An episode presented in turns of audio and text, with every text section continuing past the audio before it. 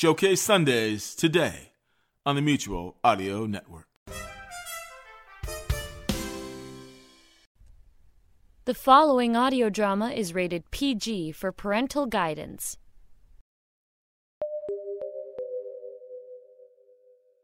It's the Sonic Summer Stock Playhouse 11th annual season.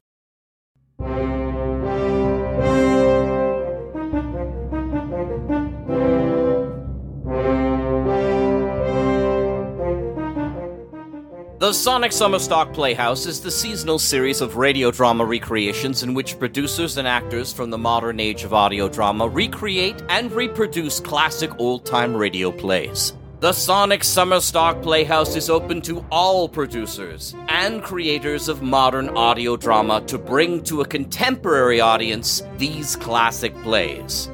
And now, over to the host of the Sonic Summer Stock Playhouse this season, waiting in his seat in the balcony, Mr. David Alt. Thank you to Jack Ward for bringing in this, our eighth adventure at the Sonic Summerstock Playhouse. I'm David Alt, and this week we go local with two episodes from the incredible Halifax's own Lion's Den Theatre with director Keith Morrison. Lion's Den has long been a staple of grand entertainment in Nova Scotia, and this time Mr. Morrison recreates his smash stage show Plan 9 from Outer Space. And while technically not an old time radio show, this was originally an old time B movie, and his adaptation of the script will have you laughing in the aisles. Continuing the hilarity, Lion's Den also recreates a classic OTR episode of Archie, that lovable teen who has graced radio, comics, and television for decades. And, oh, and uh, that's the curtain raising on tonight's double feature from Lion's Den Theatre. coming Lion's Den Audio Theater.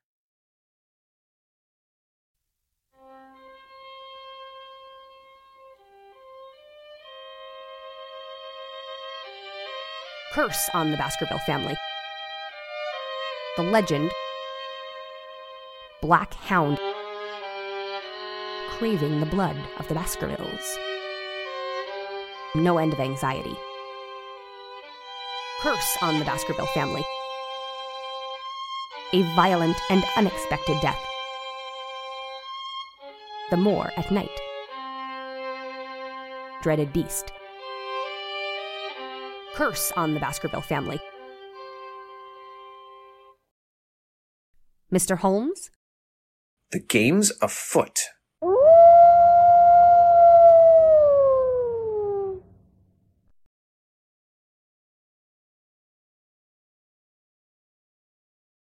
Coming summer 2020 from Lion's Den Audio Theater.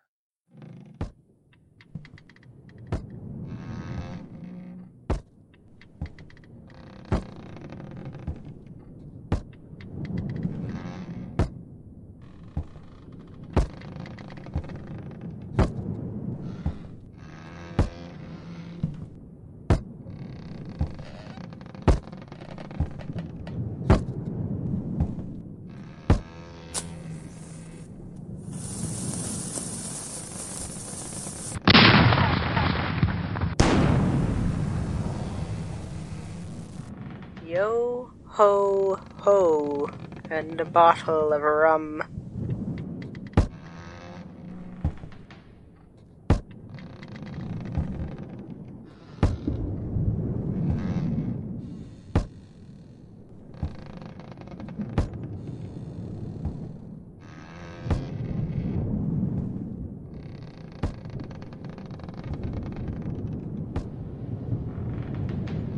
Robert Louis Stevenson's Treasure Island, an original audio adaptation. The following is a dark comedy of a satirical nature that some listeners might hate or even be offended by. Listener discretion is advised. There are no F words, and this audio production features no nudity that you'll know of.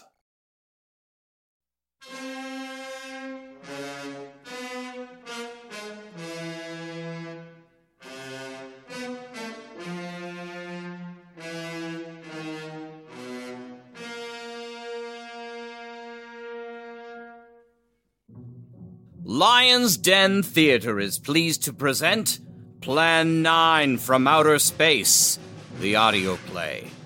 Brought to you by the magic of cell phones, tablets, and laptops.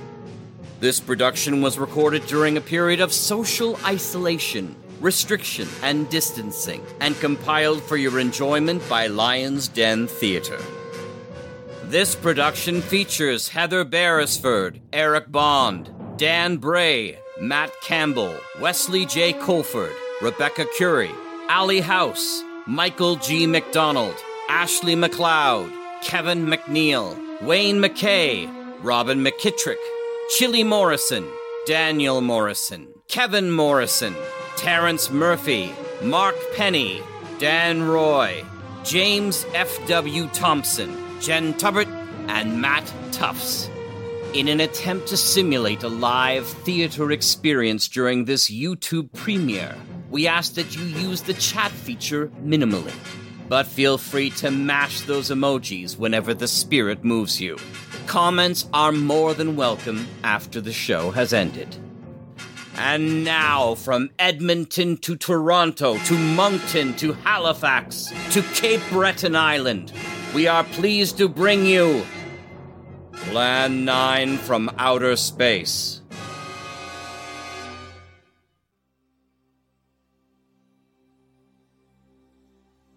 Greetings, my friends. We are all interested in the future, for that is where you and I are going to spend the rest of our lives. Remember, my friends, future events such as these will affect you in the future. You, my friends, are interested in the unknown, the mysterious, the unexplainable. That is why you are here.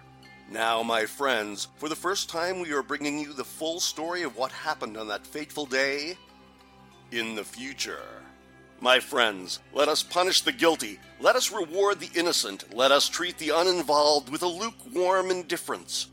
My friends, can your heart stand the shocking facts? The shocking facts about grave robbers from outer space.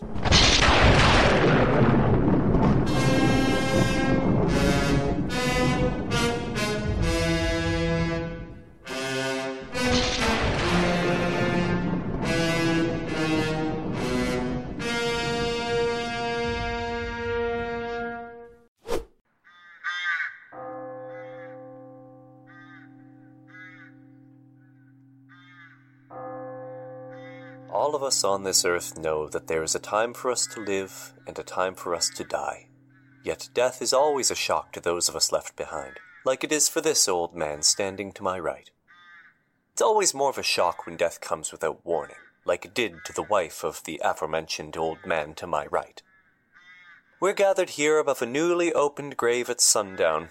Sundown of the day, but also sundown of this old man's life. We spoke earlier today about this very matter. He asked me, What should I do? I cannot go on. As an unmarried person several years younger, far healthier, and much less jaded by the passing years, I was not qualified to give an answer. But I wished him the best, and with that, the funeral is over.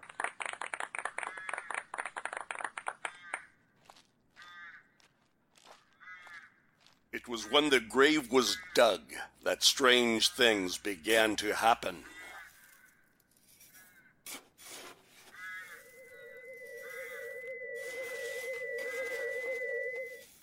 Say, did you hear something? I thought I did. I don't like noises, especially when there ain't supposed to be any. Yeah, it's all sort of spooky like. Maybe we're just getting old. Whatever it was, it's gone now. And that's the best thing for us, too. Gone. Yeah, let's go. What about the grave? Uh, We can get it tomorrow morning. I'll borrow my mother's backhoe. Ain't no spooky noises in the morning. You can say that again.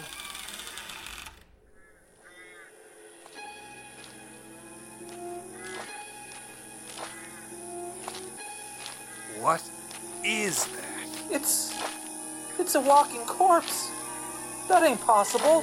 Possible or not, it's possible, and it's coming right for us. No! No! No!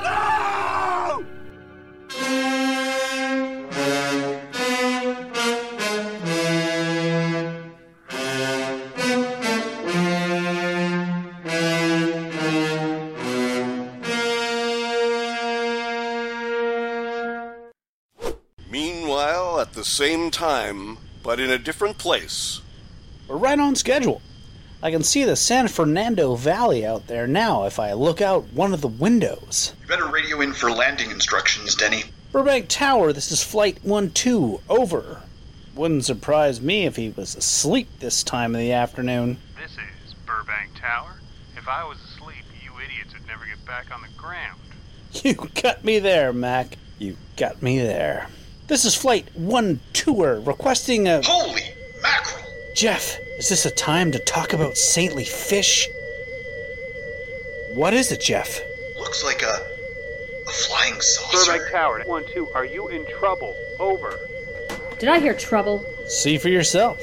What in the world? Ain't nothing from this world, sister. Shoot it down, Jeff. This is a commercial airline. How can we shoot it down? We've got ballistic missiles.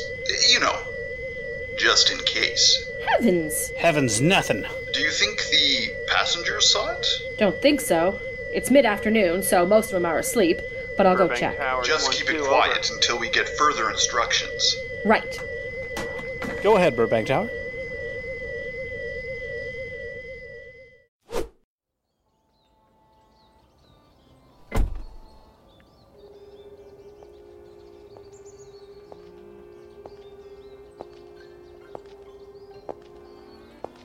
After the funeral, the old man returned to his modest home and his limited possessions.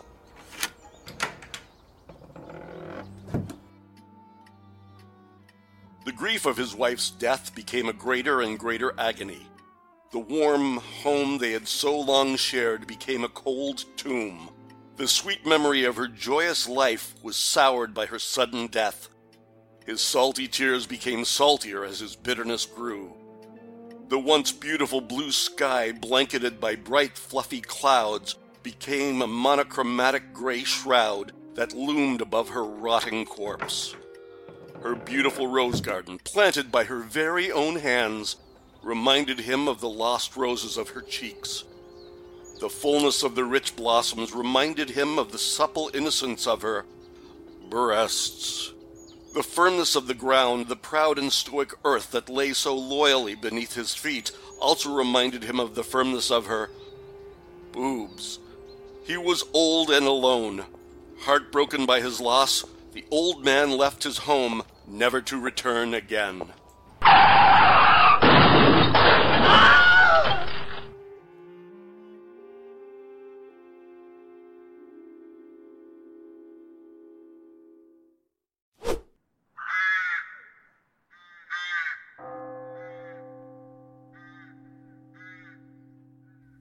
Funeral of the old man, unknown to his mourners, his dead wife was watching.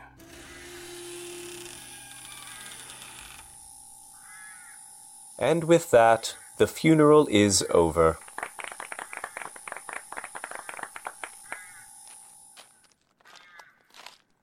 First, his wife dies of a fairly commonplace disease. Then he's hit by a car. Go figure. Ain't life a mystery? We should return to our respective homes. Yes. It was a beautiful service. Oh, yes. What is that? It can't be. It looks like two dead bodies. ah! I guess that solves the mystery of the missing grave diggers. Oh, God.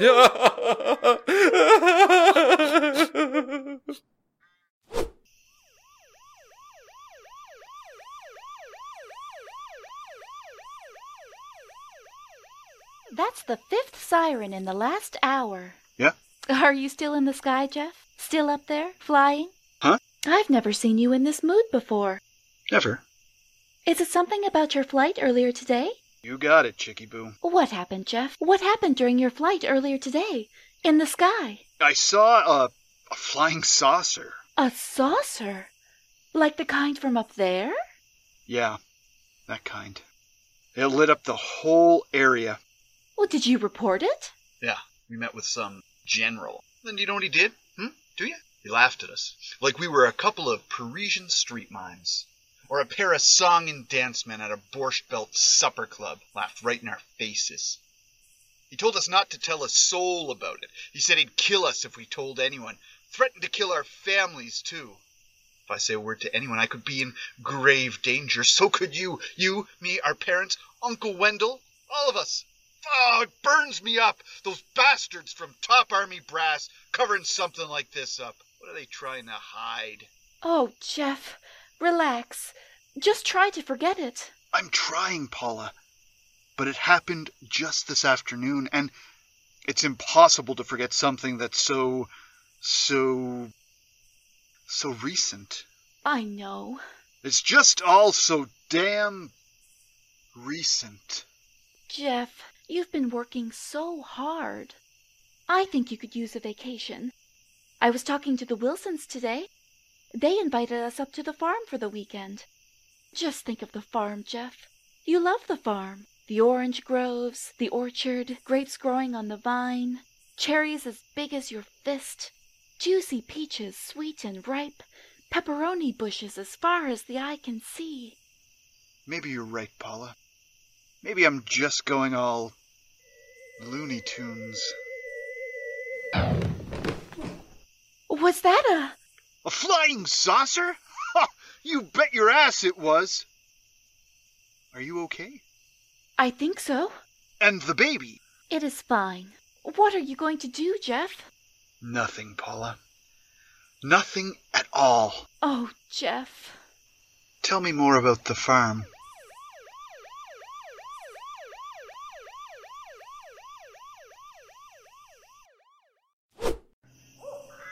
Police, led by Inspector Daniel Clay, arrived at the graveyard.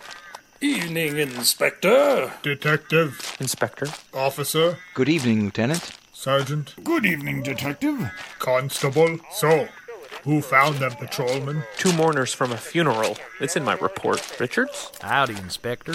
Here you are, Deputy. Thank you, Texas Ranger. Has the examiner been around yet? He just left. The hearse will be here in a minute. Keep an eye on the scene, Detective. I'm going to do my best to look around. It's pretty dark, Inspector. Don't worry. I have a flashlight in the trunk of my car. I knew it would be dark, so I made sure to bring it. So I'll go get it from my car. It's parked right over there. Once I have it, I'll be able to shine light on things I want to look at that would otherwise be too dark. I can do that when I have it in my hand, my flashlight, that is. It's in my parked car. Over there. Be careful. I'm a big boy, detective.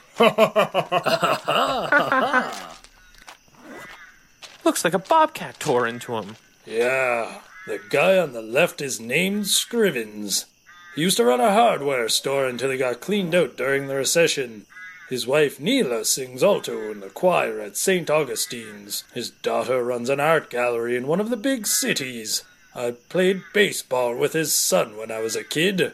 He was a heck of a second baseman, best left handed batter I ever saw. Poor old Scrivens. Such a nice fella. Always had a smile on his face. And the other guy? That's his co worker. Gravedigger number two. Damn shame. Sure is. Say, Detective, you picking up on that funny odor? I couldn't miss it. Oh, is everyone all right? I'm fine. I'm all right. I kind of bent my finger back when I fell, but I'm okay. All right. There's the guys from the morgue. Inspector Clay has the flashlight, so they'll never find us out here in the dark. We'd best meet them at the gates.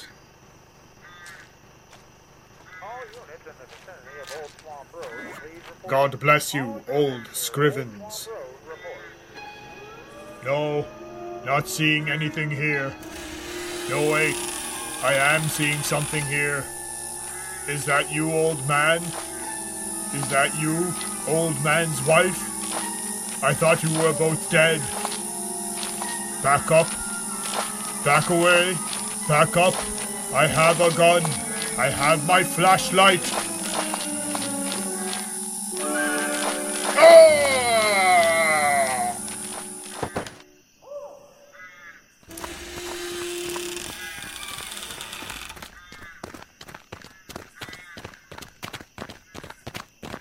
What was that, Detective?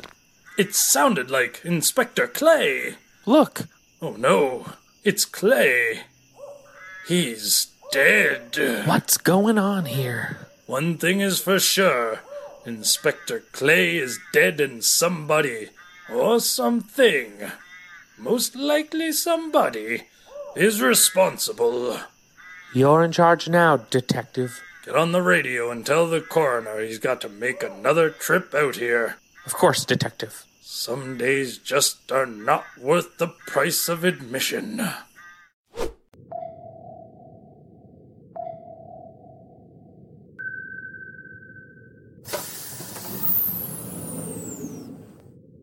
Your Highness, General Eros and I have returned from Earth. What progress? We contacted government officials. We know they received the message, but have not yet replied. Curious, do you have any further plans? Yes, we have a new plan. Our last eight have failed, but this time for sure. I see. This is our ninth plan. We call it Plan 9. Naturally. It has been impossible to work with these Earth creatures. Their souls are too controlled, their minds are too independent. And? Until very recently, we have been unable to fully communicate due to our language barriers. What has changed? They have finally developed the Dictoroboter. And they can understand our messages? Yes, but they are not responding. And you told them we're here to help them with their development. Not exactly, Your Loftiness. Plans 1 through 8 were peaceful communications and a series of good deeds to build peace between our people. We have built monuments, pyramids and henges of stone. We've cured diseases, advanced their technology. And they have not been grateful.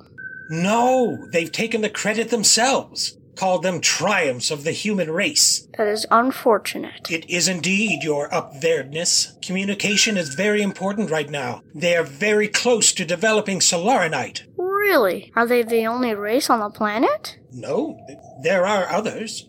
Many others. Such as? I don't know. Dogs, horses, penguins, cows. Birds and monkeys, hamsters, coyotes. Camels, coyotes. I already said coyotes. Chickens, zebras. Finches, lots of bugs. Crocodiles, frogs, lemurs, tigers. Have you contacted any of these species for assistance? Fish. Yes, most have been sympathetic, but are also somewhat powerless. In many ways, the humans treat the other Earth species with the same overall dickishness they do us. Dickishness, you say? I do say dickishness. Have you considered bringing any of these species together for a summit where they can work with us in the destruction of humanity? We did, your wicked awesomeness. We arranged a short meeting with a flamingo and crocodile. We hope to build a common ground between the two to see if they could work together and put a stop to human domination. And how did that go? Very well for the crocodile. That poor bird. We had no choice but to up the ante. We have put Plan 9 into action. Plan 9. Hmm. The resurrection of the dead. Long distance electric shock into the pituitary and the pineal glands of the recently dead. These walking corpses will take over the world and be under our control. Have you attempted any of this plan yet? Yes, Excellency. How successful has it been? We have risen two so far an old man and an old man's wife. We intend to raise the body of a policeman as well. And the living, they have no suspicion of your moves? Some suspicion, but nothing concrete. It's too bad it all has to be handled this way, but it must. Yes, Excellency. Continue on. Report to me in two Earth days.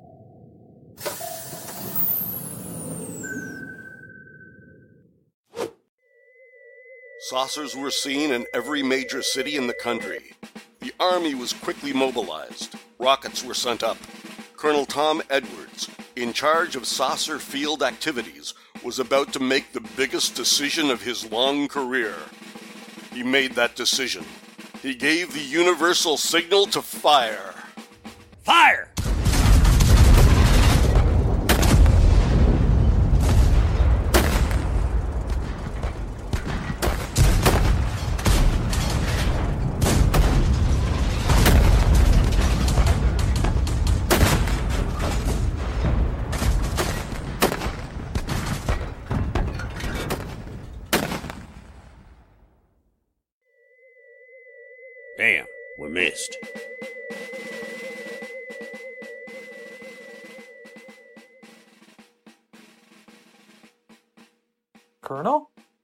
Hello, Jackson.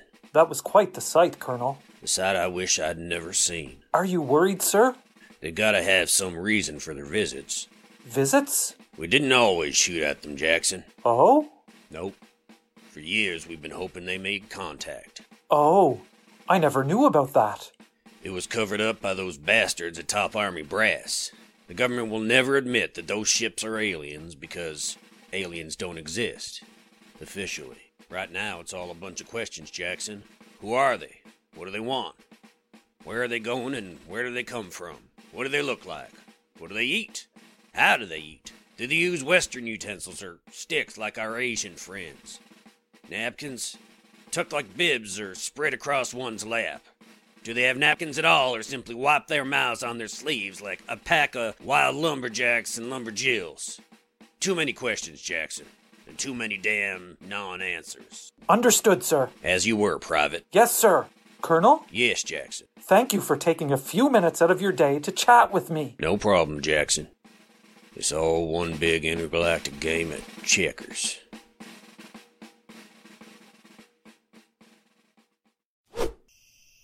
I still think you should go into town and stay with your mother until I get back. Don't most men try to keep their wives from going home to Mama? I got a good mind to call in sick. Maybe get Denny to uh, fly this one solo. Denny? Fly alone? Doesn't it take two? It ain't the tango, Paula. I'll call in sick. You'll do no such thing. You are only going to Australia with a short layover in Sweden. You'll be back before you know it. That's not the point. Go toddle off and fly your flying machine, fly boy. Be careful. Don't worry about me. You're the only thing I do worry about, baby cakes. Mm, the saucers are a bit of a worry, but there's something in that cemetery next door, and that's too close for comfort. The saucers are up there. The cemetery is over there. I'll be safely locked up in here. Promise me you'll lock the door? I promise. And you'll get a home security system installed tomorrow. Yes. And you'll put a fake security system sticker in the window for tonight? Already did? Don't worry, Jeff. I'll be asleep in half an hour, with your pillow beside me. My pillow. I need something to keep me company when you're away. you crazy kid. I even talk to it. Oh. you crazy kid. Sometimes I even sing to it. you insane preteen. If you get lonely, promise me that you'll think of me and know that I'm thinking of you. I promise. I love you, darling. If there are any problems, go right over to the Harpers and call the police. I will. And your crossbow. Strapped to my back. Lady, you sure are a piece of work. You be sure to come back to me as soon as you can. I will, Paula. I will always come back to you. Always remember that. I will always come back to you. Always come back to you. And I will always be here for you. Always.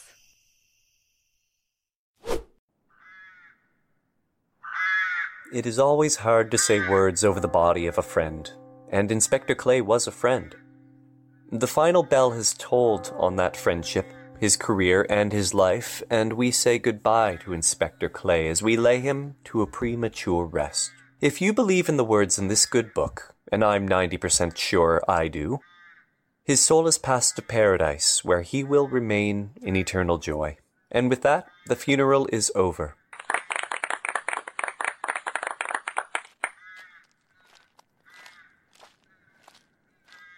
Circle of life, eh? The older you get, the more of these you go to, I guess. Do you believe in all this alien stuff we're hearing? What about the zombie rumors? And how do the Freemasons figure into this, if at all? Who knows? It's a great mystery. One of two great mysteries. Two? Number one, who is killing all these people? Why are they dying in such horrible ways? Is it aliens or zombies or just one big elaborate hoax to teach someone a lesson? What is going on in this town? That's the first question. What's the second?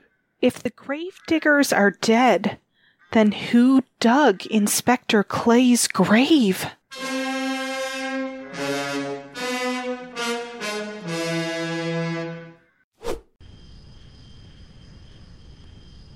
Any for your thoughts, Jeff? Huh? Uh, what's a penny? Oh, uh, yeah. A penny. Mm. Uh, nah, Denny. I'm fine. Cat got your tongue? Huh? You've been mighty silent this trip, Jeff. Yeah. I even told you that joke about the penguin. Not even a smile. Sorry, Denny. I've been preoccupied. Listen, Jeff. We got 33 passengers back there who could be preoccupied. You don't get the luxury of being preoccupied. Asshole. I guess you're right, Denny. Is it Paula? Your wife? Yeah. Nothing wrong with you two? Oh, no, no. I'm just worried about her being alone and all of those things flying overhead. Yeah, I don't know nothing about those crazy skybirds, but I'll bet you the police figured out that whole cemetery business by now. You're probably right, Denny. And therefore, I won't take that bet. You know, Jeff, if you're all bent out of shape about this, you can always use one of the spare parachutes we keep in back and jump out as we fly over your home. Thanks, Edie, but I'll be okay. If you are really that worried, Jeff, why don't you ask Mac to call her? Great idea. I want to put you in my mouth and suck on you till my tongue changes color because you, my friend, are a lifesaver. Say, Edie, when we land, how about a nice night out on the town? We land at 4 a.m. The town we're going to shuts down at 9 p.m. I got some friends that can keep things going a little later for us. Let's just make sure we land safely first. No need to worry about that. He's just worried about Paula, his wife. Yeah, I read about that cemetery business. I warned you not to buy a house next to that cemetery. Between the creepiness of it all, and the kids drinking on weekends, and all those genealogists doing their research, I don't know how you ever get any peace of mind. It's all we could afford at the time. Would either of you like a chai latte? Please. Not now, but how about some late tonight when we land? We can grab a little dinner, perhaps some dancing, maybe a line or two of coke. You sure know how to charm a lady, Denny boy. It's a date. Let me call Mac. We'll check on her for you. Thanks, Denny. Looks like we've got some thunder coming up.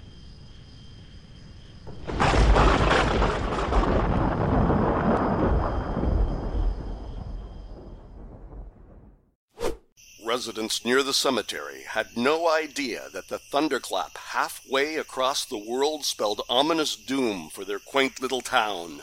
From that blast of thunder arose the figure of the dead old man.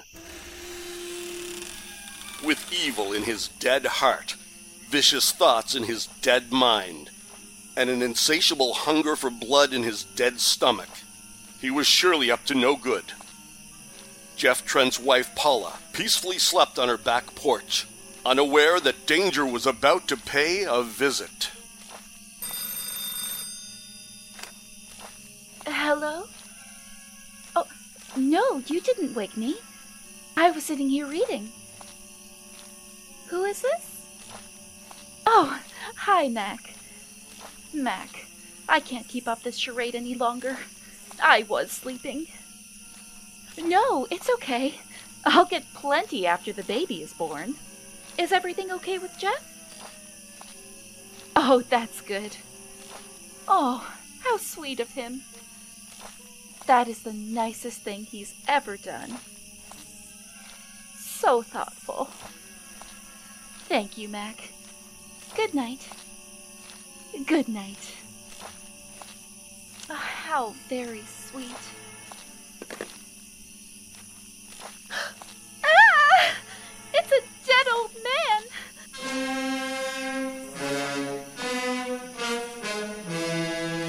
Get lost. Back away. Go! I'll have to hide in the cemetery.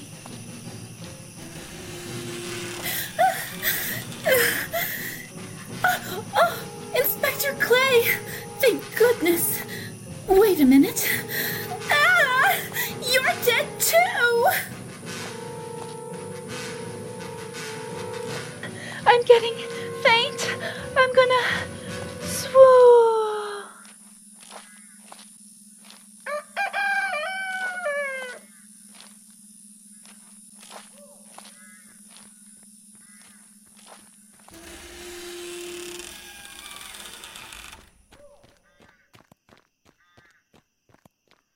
That was brilliant, Detective. What was, Kelton? Making that rooster noise so those monsters would think it was morning. We never would have gotten here in time to save Mrs. Trent. When you've been on the force as long as I have, you pick up a few tricks. What are these things, Detective? No idea, Kelton. How is Mrs. Trent? She's passed out, but she'll be fine. We should get one of the boys to come take her home, make her a cup of tea, and draw her a nice warm bath. Maybe light some candles for her. Put some flower petals in the tub. Maybe get some Epsom salts and a lavender scented facial scrub with just a hint of satsuma or vanilla. I think the pharmacy is having a sale on pumice stones, and there's a spare loofah at the station. Good idea, Detective. Look, that grave's been disturbed. Holy cow! It's been broken into. No, you stupid son of a bitch! That grave has been busted out of. It has. Good find, Kelton. I'm gonna make sure you're out of that uniform sooner than you thought. Oh, Detective, I insist you buy me dinner first. Promoted, Kelton. Oh, okay. This spot looks mighty familiar. As if I've been here before. Should we see whose grave it is? How, Kelton? I don't know. Normally, we could wait until the morning and ask the gravediggers. Unfortunately, we can talk to them until we're blue in the face and they won't say a damned word because they too are dead. So we should talk to the clergyman of the church. He might remember who was buried here. If he doesn't, there should be a burial registry we can access. Unless it's a Roman Catholic cemetery. If it is a Catholic graveyard, we have to wait 75 years from the date of burial for the register to be available for public viewing. Unless, unless we get permission from the bishop of the diocese. If the bishop says no, we are out of luck. This is all moot, of course, if this is a non Catholic cemetery. What else can we do if it's a Catholic cemetery? We'll have to appeal to the Holy Father. The Pope? Yes. I'm sure he would overrule the 75 year rule in a case like this. Well, let's do it. It's tricky, but could be done. Maybe I'll get one of the boys to write a letter to the prefecture of the papal household requesting a visit with the pontiff. Let me see. Typically takes nine weeks to get a response. Nine weeks. That will put us right at the change of season. In summer, the papal visits are done in the outdoor square, which holds around 80,000. In the winter, we'd have to go in the papal audience hall. That only holds around 5,500. The winter would be better, there are smaller lines, but there are far fewer tickets available. Of course, we could just jump on a plane tomorrow and hope the Swiss guards will just let us pass the gate. I'll go home and pack. Of course, guards will only let us in if there are spare tickets. Well, there are only two of us. Three. Three? My sister in law would have to come. Why? She's always wanted an excuse to go back to Italy. She's from Florence. It would be helpful to have a local. That settles it. We're going to Rome to ask the Pope to overturn this whole 75 year thing. No, wait, Kelton. We can't. Are you familiar with Riccardo Baroni? The Italian tenor? Yeah, that's the one. Baroni is playing Alfredo in a remounted production of Verdi's La Traviata in Rome. It's his farewell tour. I'd never forgive myself if I was so close and missed Baroni's Alfredo. It's an open air production and they're only doing matinees. Timing conflicts with when the Pope accepts visitors. Not directly, but with parking and everything, it just isn't possible. Damn. So no Vatican? Just my luck. So what other options do we have? We could wait. Put a couple of boys on stakeout until someone visits the grave. A mourner, perhaps with a bouquet of flowers. Maybe posies, lilies or daffodils. Someone who stops and weeps beside this very grave. We send in an armed assault team and find out whose grave this is. That'll only work if there are any able bodied survivors who visit. Exactly. Looks like we're gonna have to do this the new fashioned way. Forensics. Forensics? Going to have to get the lab boys in to look for hair samples in the casket and compare them with the hairs of every person in the whole town and look for a match. If that's the only way. Damn. Problem, sir? To do that, we need to open the grave, and that requires the permission of the next of kin. But how can we get permission if we don't know whose grave it is? You see, it's this kind of red tape that makes being a cop so damned frustrating. In the olden days, we'd bust open that grave, grab the corpse, and put the screws to him until he told us who he was. Say, detective, there is a flashlight lying right here on the ground. I could shine it on the headstone and see what name is written there. Brilliant, Kelton. Was Inspector Clay buried with his flashlight? Isn't everybody? Shine that light, Kelton. Mother of God. It's Inspector Clay's grave. But he ain't in it. No, he ain't.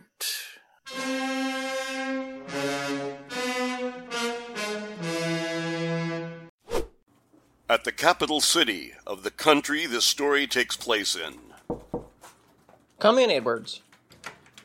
You wanted to see me, General? I understand that you've been put on point for all of our so called saucer attacks? Yes, I'm in charge of field operations, General. Understood. Listen, I'm just going to get right into it.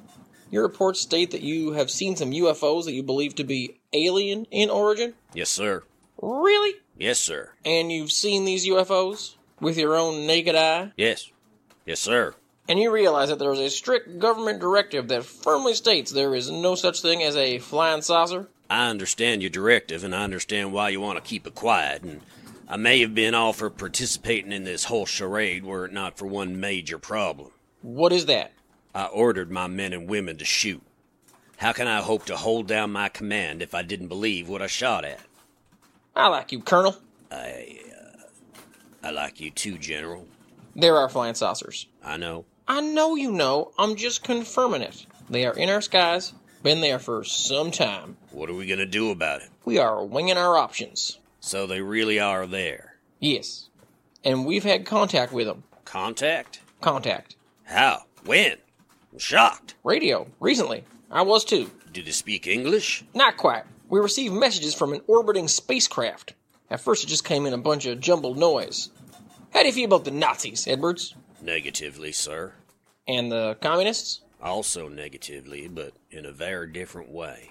Explain, Colonel. I hate the Nazis for what they have done, but I don't hate the commies. I, I regard them skeptically and with trepidation, but sometimes I think that behind that iron curtain, they're just a bunch of hard working schmoes like all of us. Though they are red, they may not be the devil. For the next couple of decades, I'd like to keep them at arm's length and hope that a peace will one day happen. I like that, Colonel. It's a good answer that is both very introspective and perfectly represents the zeitgeist of our era. Thank you, sir. You see, Edwards, this box on my desk is a universal translator of sorts. The Germans invented it, Russians perfected it, and we stole it. So what? These aliens have been contacting us for centuries, but they have been doing so in their own language. We were unable to understand their messages, unable to reply. Until now. You've been in charge of saucer field activity for a long while. I think it's about time you heard these recordings, Colonel. These are extremely classified. Understood. Like, really classified. Like, classified with a capital shh. Yes, sir. As in, don't tell anyone or we'll discredit you, kill you, and discredit you again. Yes, sir.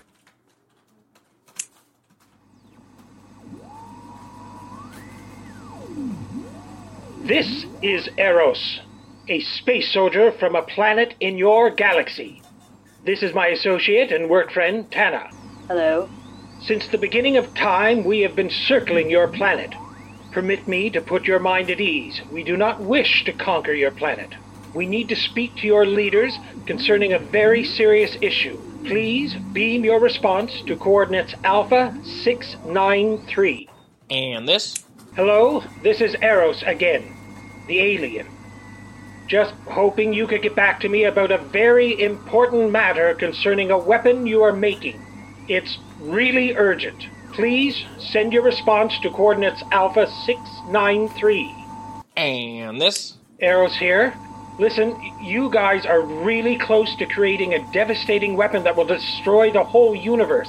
I'm not joking. Please get back to me as soon as possible. Coordinates are Alpha 693. 693 Alpha. And this? Hello, Eros. This kind of the last time I'm gonna call you. Done my part. I need to hear from you tonight or things will get pretty bad. Alpha 693. Talk to you later. Bye. And this. Hi, it's Eros again. Didn't mean to sound threatening last time, but things are pretty dire. Can you please respond like soonish? I think you have my coordinates. Sorry again. There are several more like those until I received this message a few hours ago. Hello, Earth. This is Eros, a galactic space soldier. You have been warned and you have not responded to our messages. You are a threat. Prepare to be destroyed. Do you think they mean business, General? We do. We believe a galactic war is at hand. We must mount a defense, Colonel.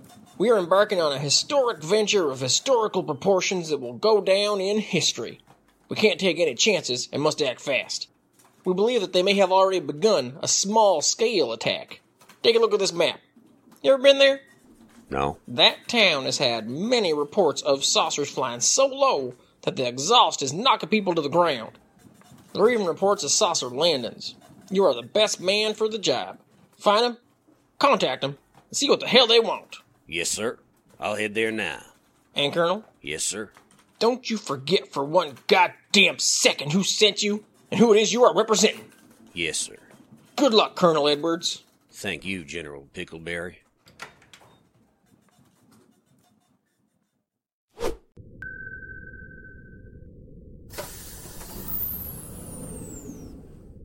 Eros, you're many days late. What news? We have successfully risen three of their dead.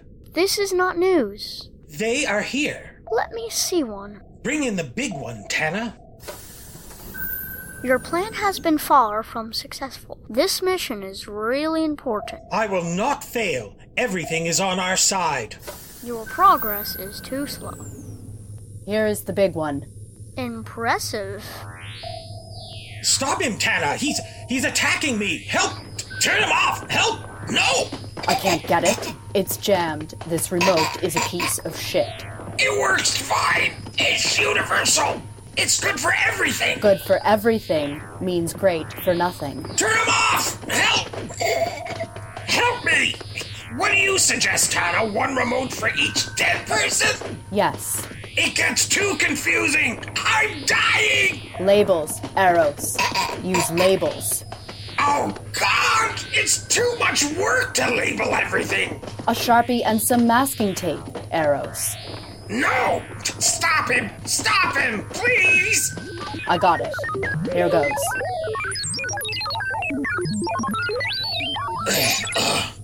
that was too close. He's a fine specimen. Are they all as powerful? This one is an exception, Excellency. And the other two? One is a woman, the other is an old man. An old man, eh? An old man. This gives me a plan. Return the big one. Tana. The old one must be sacrificed. Land on Earth, send the old one to enter a dwelling and cut the electrokinetic power. But that will kill him. Again. The result will astound anyone watching. Yes, Excellency. It will be done. Report to me when this mission is accomplished.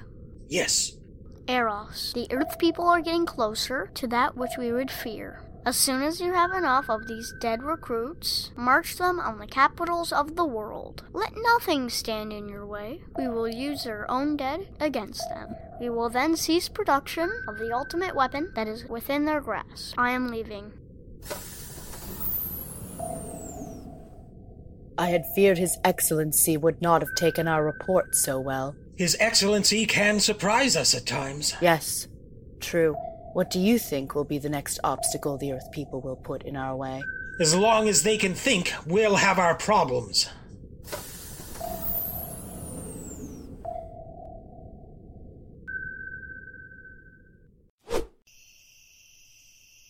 It's a good thing you're home, Jeff. This whole ordeal has been rough on your wife, who is named Paula. It's been harrowing, Detective. I'm just glad that Jeff is back home. We've kept a good watch on her, Jeff. Officer Kelton's been patrolling the graveyard non-stop. Sure have. When it comes to zombies, I'm as much of a dope as the next guy. But when it comes to serving and protecting the residents of this upper middle class suburban sprawl, you aren't gonna find any better than our boys in blue. I'll see who it is. Hello? Hello, Mr. Trent. Who is this? Colonel Tom Edwards of the Army. Salvation? Uh, no, the uh, the fighting one with tanks and such. Ah, one moment, please. I'm going to allow this colonel in. He may be here about the goings on in the last few days, or he may be an old friend of yours. Do either of you have an old friend who's a colonel? No. Okay. He is likely here about the zombies, aliens, or both.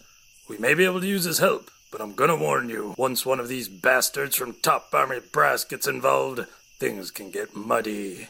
Be careful what you say to him. Pleased to meet you, Mr. Trent. I'm Colonel Tom Edwards. No, silly.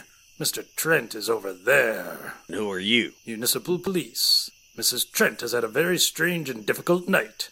I'm here to assist. Okay. Thank you, Detective. I'll take things from here. Beg your pardon? I was sent from the capital with strict orders to assume control of the situation. Oh, the situation is well under control. I'm sure it is, Detective. So you can hit the old dusty trail. Under control, eh? No issues? None at all. How are you, Mrs. Trent? Good, thanks. Are you happy with your experiences? With the police, I mean, not the dead zombie. Oh, yes, with the police. Delighted. You and Officer Kelton have been great. Thank you, Mrs. Trent. There you have it. Looks like everything is rather hunky dory. From what I've heard, there's been a rash of mysterious deaths in this town. A cop killed and seen to rise from his grave, UFOs flying overhead, two grave diggers dying mysteriously, strange old man zombies breaking into women's boudoirs and slowly chasing them around couches. This detective is neither hunky nor dory, let alone both hunky and dory concurrently. Seems you are, uh, out of touch with the situation. Out of touch! Colonel, this is my town and these are my people. I live with them. I golf with them. My kids go to school with their kids. That cop that was killed, he was my ex partner. He left me several pairs of socks in his will. I'm wearing a pair right now. If that doesn't say friendship, I don't know what does. Those UFOs are flying in the very sky that I gaze upon as I walk my dog every night. Those gravediggers were friends of mine, and when I think that someone other than those fine, hard-working folks will be digging my final resting place, my heart breaks. And when that old man zombie slowly chased this poor Mrs. Trent around her couch, who were the first people there? It was us, Colonel. The police. Where were you? Where were you? I was in the capital. Sipping your Chardonnay with the mucky mucks? Listen, Buster, if you think for one second that I'm gonna step aside because some experienced and well respected war hero with more decorations than a family of flamboyant Christmas trees waltzes in, you've got another thing coming, Cheech. We don't want you to step aside completely, Detective. We want to work with you. I'd just be the leader. You could use a break. Break? How about I break your skull? Gentlemen, I have an early flight in the morning. Can we please get on with this? Obviously, you both can be great resources to a town that cries out for much needed aid. Colonel, I'm Jeff Trent. Pleased to meet you, Mr. Trent. I'm Colonel Tom Edwards. Pleased to meet you. And this must be Mrs. Trent. Enchanté. Avec plaisir, madame. I'd like to talk to you both about the goings on of the past little while. We've got it all down in our report, Colonel. Feel free to come by the office and check it out. I'd like to hear it in her own words. Like I said, all in the report. All right. Mr. Trent, you were knocked down by a blast of air? Or or is that already covered in a report? No, Colonel. We didn't cover that. Funny, thought you might have found that important. Been a busy week, Colonel. Yeah? Police force overworked? So, Mr. Trent, about that blast of air. I'm intrigued by it. Was it warm air or cold air? Does the temperature of the air really matter? Sure does, don't you think, Detective? Half of one, six dozen of another. So, Mr. Trent, was it warm air or cool air? Well, Colonel, it was neither, you see. Eh, Well, it was both. It was lukewarm, kind of room temperature, tepid like. Oh, it was a vicious force. Knocked me to the ground. The light blinded me so badly, I, I couldn't see a thing. We could only feel the force of the wind, not see it. And when the glare left, all I could see was a glowing ball flying off into the distance. Is this a round ball? Yes, it flew off toward the cemetery. This is the most fantastic story I've ever heard. And every word of it's true. That's the fantastic part of it.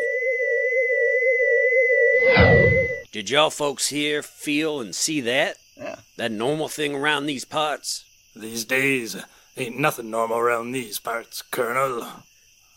I see that. Did you hear that, Kelton? Nope, nothing, sir.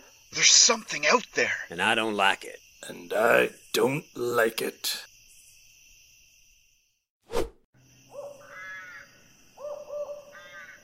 Jeepers creepers. Ain't this the pits? Five years and I work all the way up to graveyard watch. What a fine howdy do. Standing here in the middle of the night guarding a crypt. Good golly, looking for God knows what from God knows where. Who'd have thunk it? Last year I was a cop of the month for February and runner up for June, and now this. Ain't that a kick in the teeth? Winner of Rookie Cop of the Year twice. Heavens to Betsy, not even a stool upon which to rest. I'll be a monkey's uncle, working around the clock, and all it's gonna do is put me in a higher tax bracket. Son of a gun, get Kelton to do it. He ain't got no wife. He ain't got no kids. Even his cat hates him. Nobody'll miss him when he's scoping out the boneyard for days on end. Ain't that the bee's knees? Everyone else is on other cases. That dog don't hunt. This is undoubtedly the worst birthday ever. Oh, something smells really bad. Even worse than before. It smells like a dead fish covered in a cheap perfume made from old Parmesan cheese that was stored in an old gym sock that was vomited on by a drunk baby. But worse. Must just be my imagination. It isn't my imagination. It's a dead old man, and he's coming right for me. Detective, I'm coming your way. Got a zombie on me. Should I sacrifice the old one now? Wait until he's in that yard with those others. We want as many people to see this as possible, and five seems like a good number. Eros, is it wise to willingly kill off a soldier as we are building an army? It doesn't seem so at first, Hannah, but when you mull it over, it makes perfect sense. I don't see how, Eros. No time for mulling, Tana. Sacrifice the old one. Stay back from him, Kelton. I'm trying, Detective. Now, Tana, now!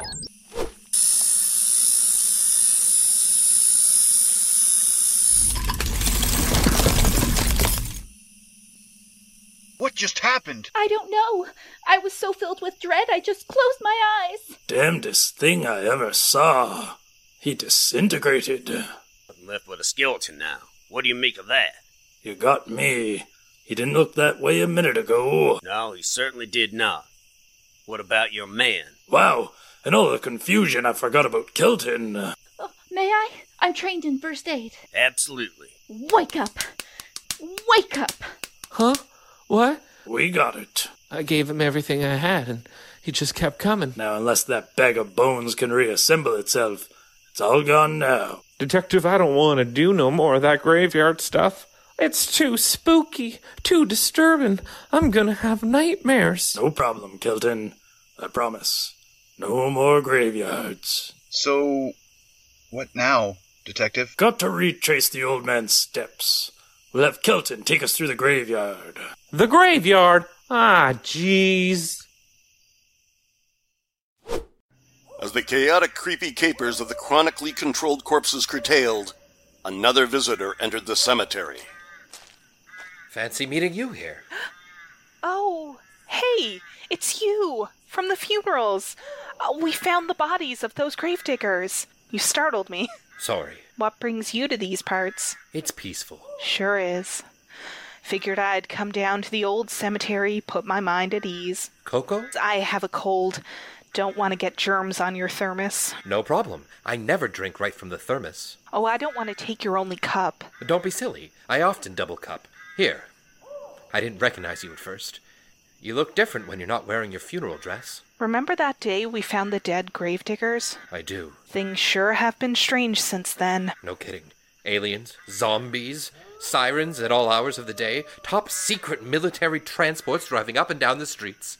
I just can't believe it's all happening in our little town. Yeah, I agree.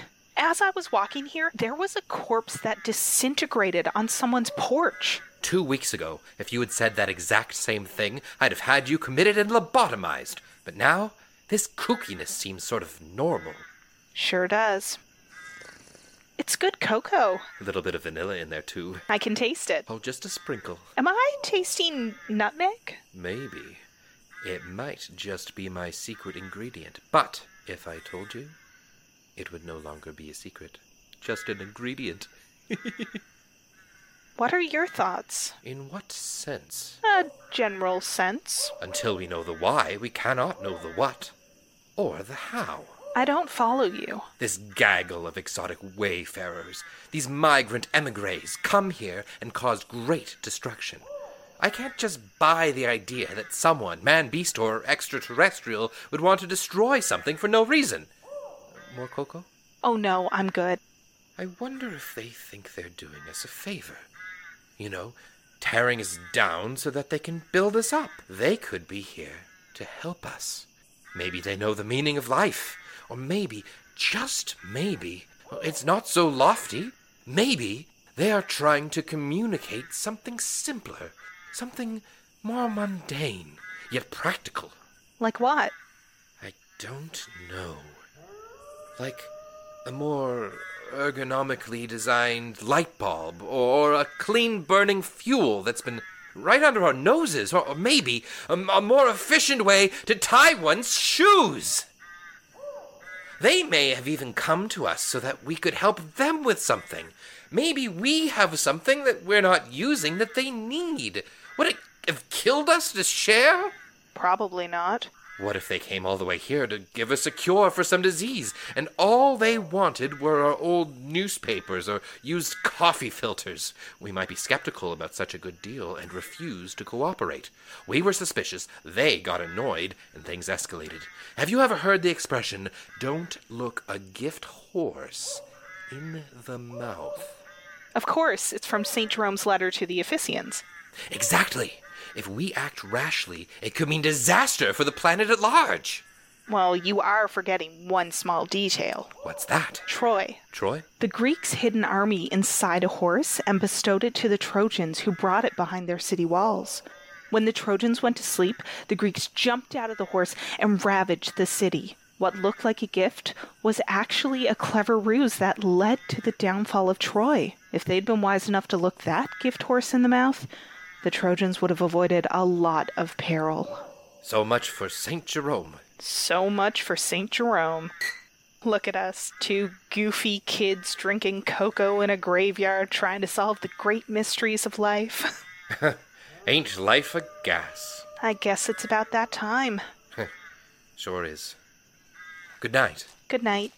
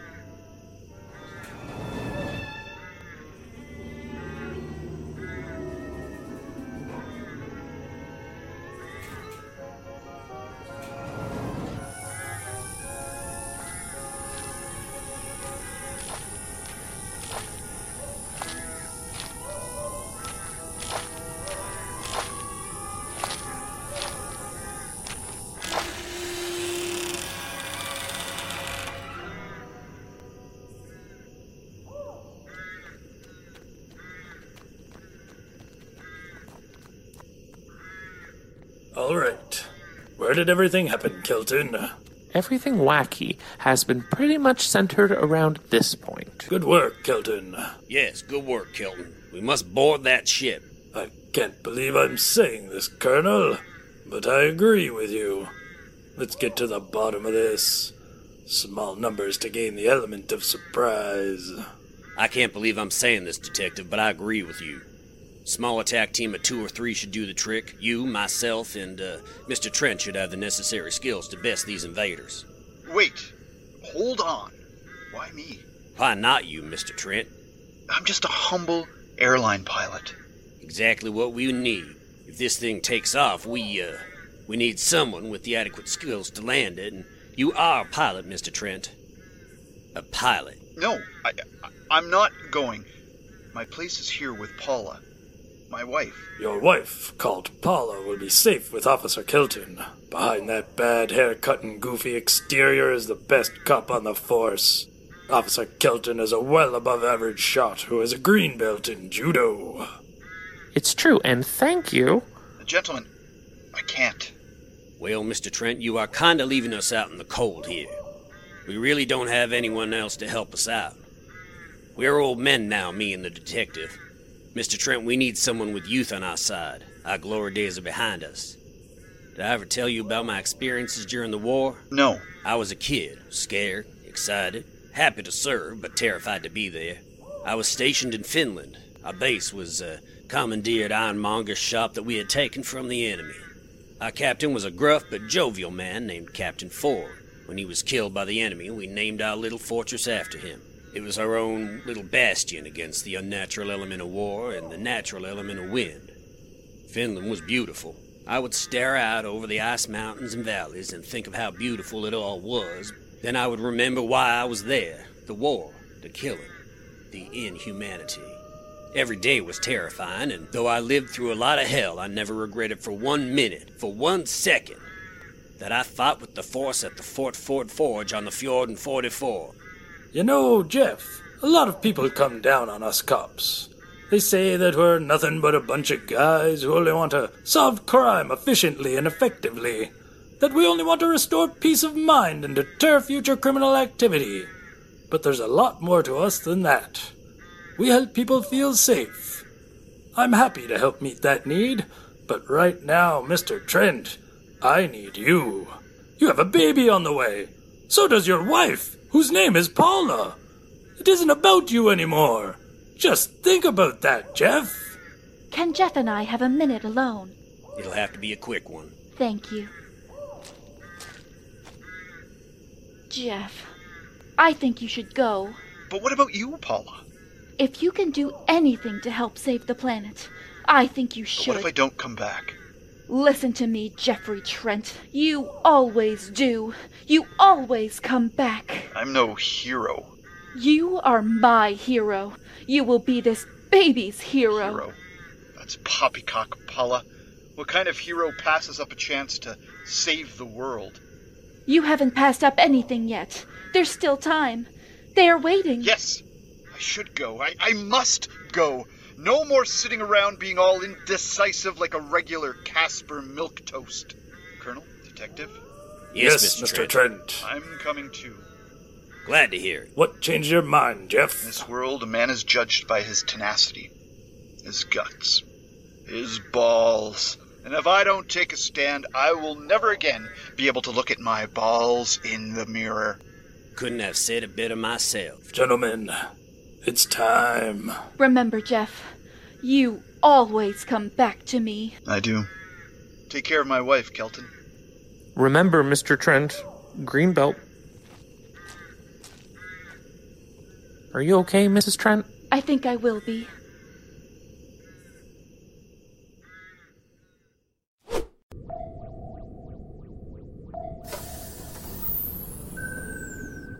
Come on. The coast is clear. Lower your weapons. Sorry, I forgot to look both ways. We mean you no harm. Ah, Tana. Why didn't you tell me we had company? They've just arrived. Good. I guess you've been wondering what we've been doing in your skies. And perhaps more immediately, what we've been doing with your dead. First, allow me to introduce myself. I am an explorer from another planet. My name is Eros, son of Gravis. This is Tana. She is my second in command. Tana, will you explain to these humans why we are here? We have been visiting your skies for centuries, and Listen, enough of this chitter chatter. I'm a policeman and I deal in facts. What's your story, you bunch of weirdies? You are no longer entitled to answers. You sure about that, Zeke? You do not need your guns.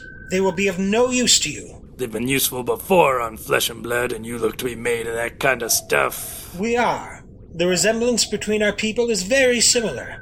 Perhaps that is why we have been patient with you. Perhaps we have a common ancestor. Perhaps we do, but we have certainly evolved in different ways. We are a peaceful and intelligent people, and compared to humans, our males have much larger genitalia. Isn't that true, Tana? Sure, I guess. Are we going to talk now, or would you prefer to wait? Your friends will be here shortly. What friends? We ain't got no friends. To whom do you refer? Those people you left in the graveyard. Paula and Kelton? Please, they're innocent in all of this. We can discuss. Oh, no harm has come to them. Yet. Ha ha ha ha ha. How are you holding up, Mrs. Trent? I'm okay, officer. You? I'm doing all right. Been a long week. Every week is a long week, though. You excited for the new baby? Sure am. I envy you, Mrs. Trent. Gonna have a family and all. All I got is the force. A handsome guy like you? Yeah? For real? Heavens, yes. You're a caring and brave man with a job who looks remarkably dashing in his uniform. I also play guitar. Neat. Say, Mrs. Trent, if you find yourself, you know, widowed later tonight, maybe you and me. Nah, what a dopey thing to say. I'm sorry. I'm not always very comfortable around others, women and such. No? I guess that's what you get when you're the son of a long haul trucker who's never home and a stripper completely devoid of self esteem. Not that I blame my parents. I mean, mom could handle that truck like it was a hatchback. And I'd say that your father had his talents too. I just have trouble making friends. Well, you have one here. Me. That sure is nice of you to say. Have you seen that old man's dead wife? She sure is a cutie, considering. I mean, I understand that she is a reanimated corpse, but damn, evil just shouldn't look that good. Oh, Officer Kelton. You need to find a nice, living girl. Well, I don't see how. Well, I'm sure you see women everywhere when you walk the beat. Once this thing blows over and you get back to your regular duties, you find find 'em. Sure, I'm a good shot and an accomplished judoka, but that don't amount to a pinch of rat crap when you're around all those cops with years more experience than me. With time comes experience. With experience comes wisdom. That's right, Mrs. Trent.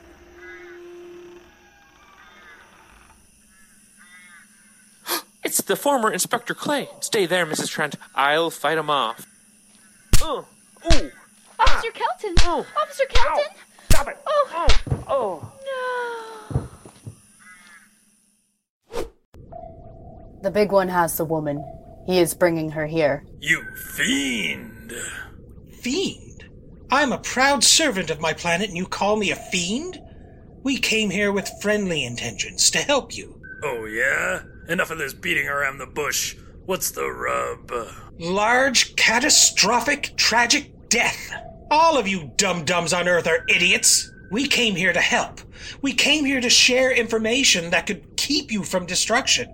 You ignored us, you shot at us, you discredited us. What are you talking about? Earth must be destroyed before it's too late. This very vessel contains a weapon that, in a matter of mere seconds, can eliminate the Earth. Depending on your views of science and religion, somewhere between 6,000 and several billion years of progress will be gone in a heartbeat.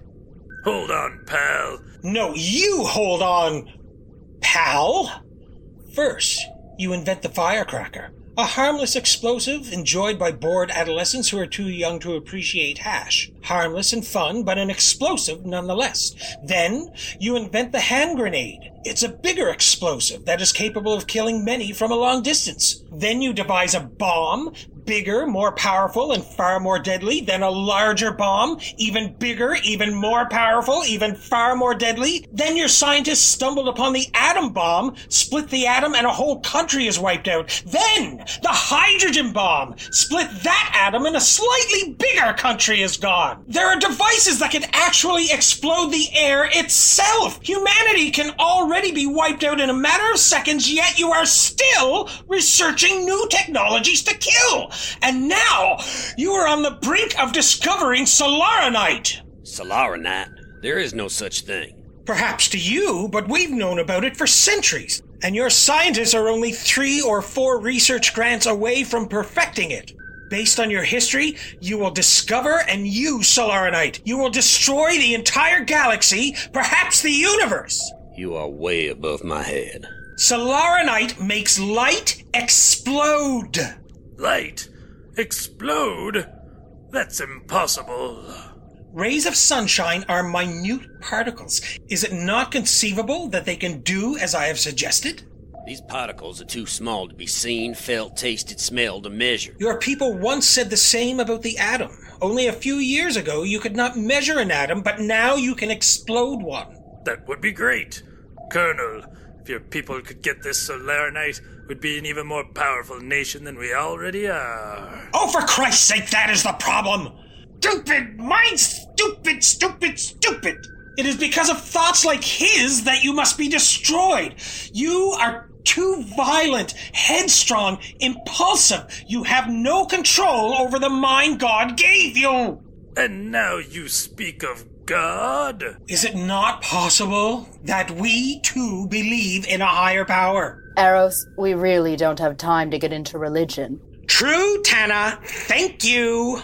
Solaranite is the most devastating weapon imaginable. All it would take is one fool in power with a corrupted mind and or a twitchy finger to destroy the whole universe. Once the device is activated, sunlight becomes a flammable material like gasoline. If ignited, the flame follows the light all the way back to the source, the sun. The sun would explode, and anywhere that is touched by the light of that explosion would be vaporized. How dangerous is a weapon that turns light into fuel? Only the blind would survive. What makes you think we will be so stupid? Why would we ever use this Solaranite? You are a soldier. You wear the uniform of a country that you were sworn to protect. What do you protect against? Invaders, terrorists, smugglers. You are a municipal police officer, sworn to serve and protect. Who do you serve, and from what do you protect them? Crime. Be more specific. Local bank fraud of funds under $200. Elderly shoplifters from convenience stores. Tricycle thieves. Be slightly less specific. Murder. Thievery and kidnapping. And you, Mr. Trent, you are here as you feel the need to protect your family. It's the duty of the head of the household. From what do you protect? Many of the same things we protect against. He can answer for himself. There have been enough redundancies since we got on board this bucket of bolts. Have an army of ducks ever invaded your country and attempted to seize control of your government? No. Has an otter ever offered you an amazing investment opportunity but needed you to give him $500 in cash first to secure the deal? Of course not. Has a burro ever broken into your home and stolen your wife's jewelry? No. Who does all this crazy stuff? Who are you required by contract or custom to protect yourself against? Other people. Interesting. You are a living race that harms itself to the point that several industries have been established to prevent the damage you do to yourselves. You call it a war crime, but ultimately it's one person or group of people harming another. You have gotten to the point where you have already wiped out many cultures and species. You have destroyed your own planet beyond any true repair, and now you stand on the brink of controlling a weapon that will have the power to destroy the entire universe. A universe that is inhabited by bajillions of species just as important as yourselves. Gone! I want you to think about that. Really think about that. I'm going outside for a smoke. While I'm gone, take a minute to see this from someone else's view. Use what little bits of empathy remain in your stupid brains, weak hearts, and puny genitals to think. Does it not make sense to eliminate you now before you have the chance to destroy everything? Gentlemen, I hate to say it, but he's right. We've never invented a weapon that we didn't, at the very least, intend to use. I don't see why we would. Can we trust ourselves to have the means to destroy the universe and not use it? I really don't think so, Colonel. What do you think, Mr. Trent?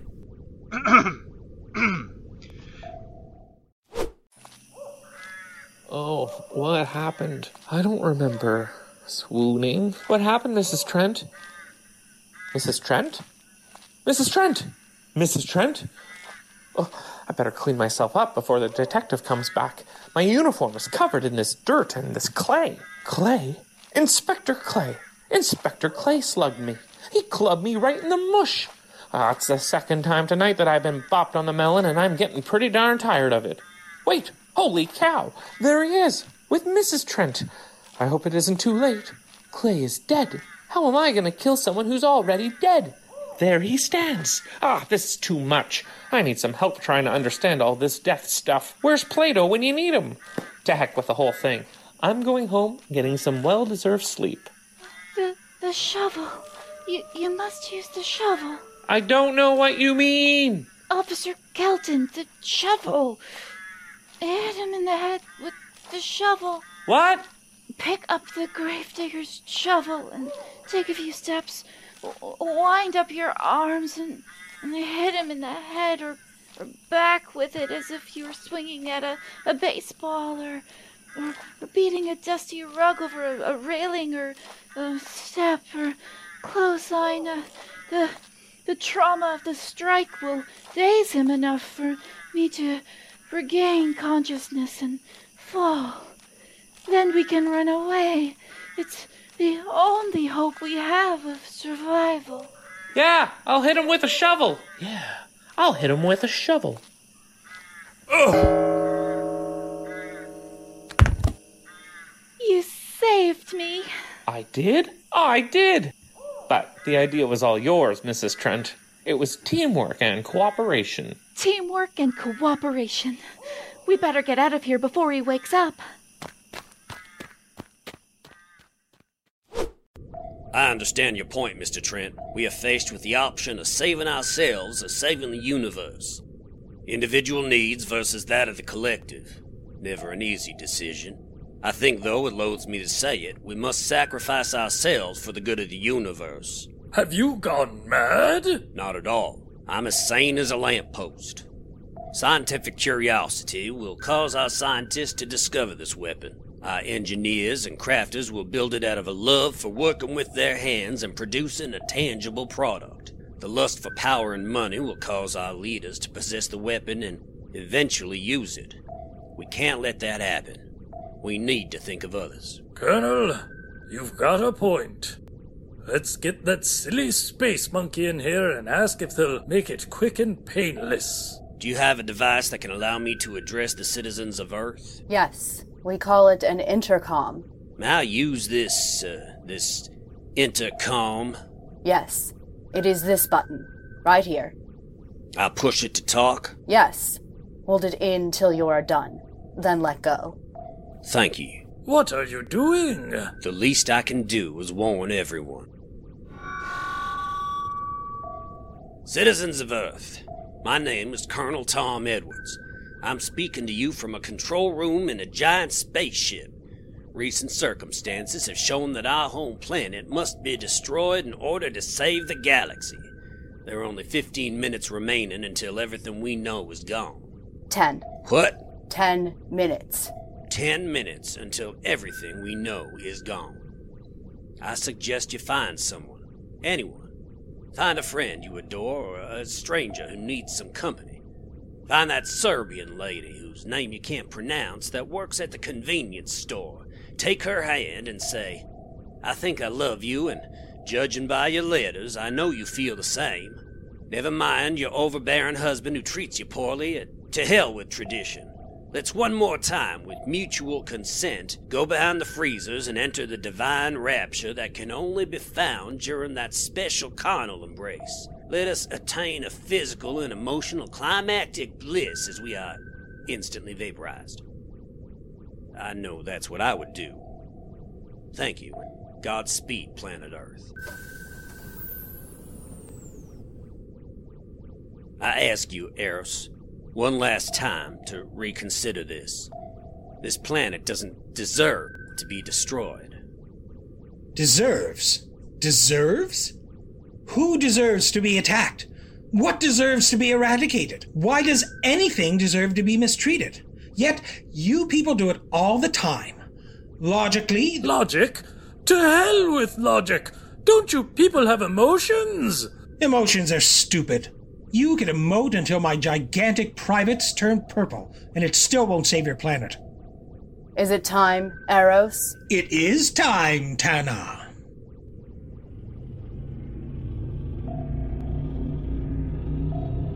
What is that loud noise? Oh, uh, we are taking off. There's no way we'd remain on Earth as it blew up. And now we will spend the next 8 minutes and 32 seconds standing here, watching you as you watch your home planet explode. There is nothing you can do to stop us. We will destroy your planet, and the records will show that Eros and Tana, in that order, were responsible for ridding the galaxy of a selfish and reckless race.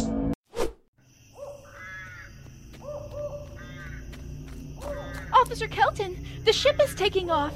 You've got to do something. Like what, Mrs. Trent? Shoot the motor out. I can't, Mrs. Trent. I can't. You can, Officer Kelton. You can. I believe in you. I appreciate that, Mrs. Trent, but I can't. I'm out of ammo. Oh no. Godspeed, you brave warriors. I'm having no issues flying this plane by myself, but I really miss Jeff's company. What in the heck is that? A flying saucer. Edie, you better get up here. What's up, Denny? That's the flying saucer again. It looks like it's glowing. You don't think it's charging up a weapon, do you? Not sure, Edie, but we can't take any chances. Let's get in touch with Burbank Tower and see if they can scramble some fighters. There isn't time, Denny. We gotta do something. But what? We have some heat seeking missiles. missiles, missiles. Just in case. Whoa, of course, the red button that sent out the missiles. We'll shoot the bird down. Excellent. Ready, aim. Wait, you don't think Jeff is on there with two other men? My god, he might be. I can't blow my best friend out of the sky. We gotta do something. You can always use the spare parachutes. Shoots, shoots. We keeping back, back, back. Of, course. Listen, Edie, I've got to pilot this thing. How's your throwing arm? I throw like a girl. So, you typically have less power than a man, but much better accuracy. Exactly. I'm going in close. I'll grab the chutes. Good luck, Denny. Good luck, Edie.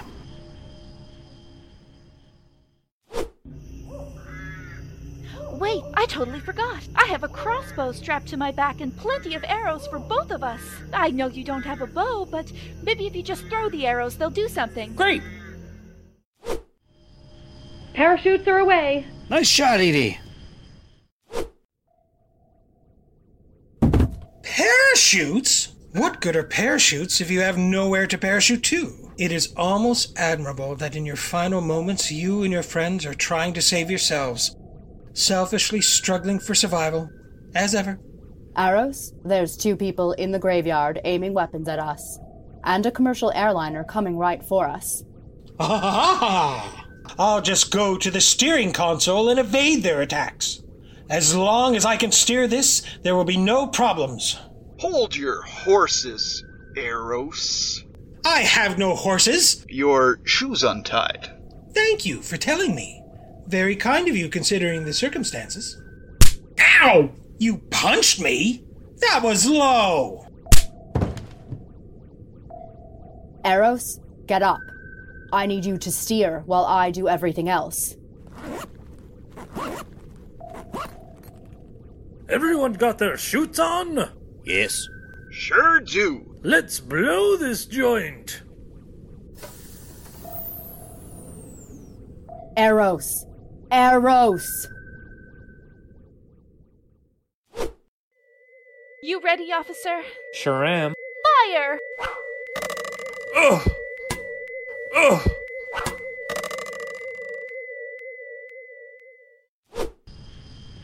Suck on this, you sucky suckers. Who suck?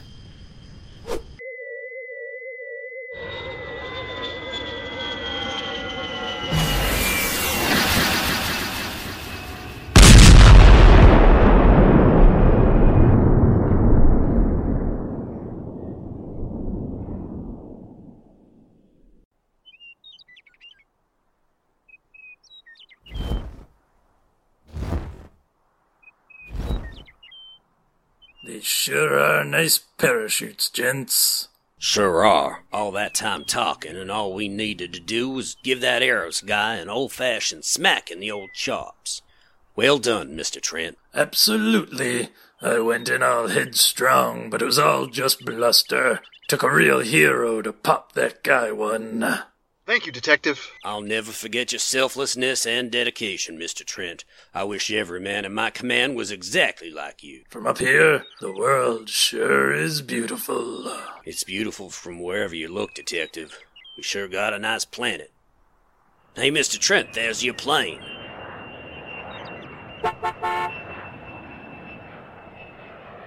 You're awfully quiet all of a sudden, Mr. Trent. Got anything to say? Woo! I'm coming back to you, Paula. Coming back to you.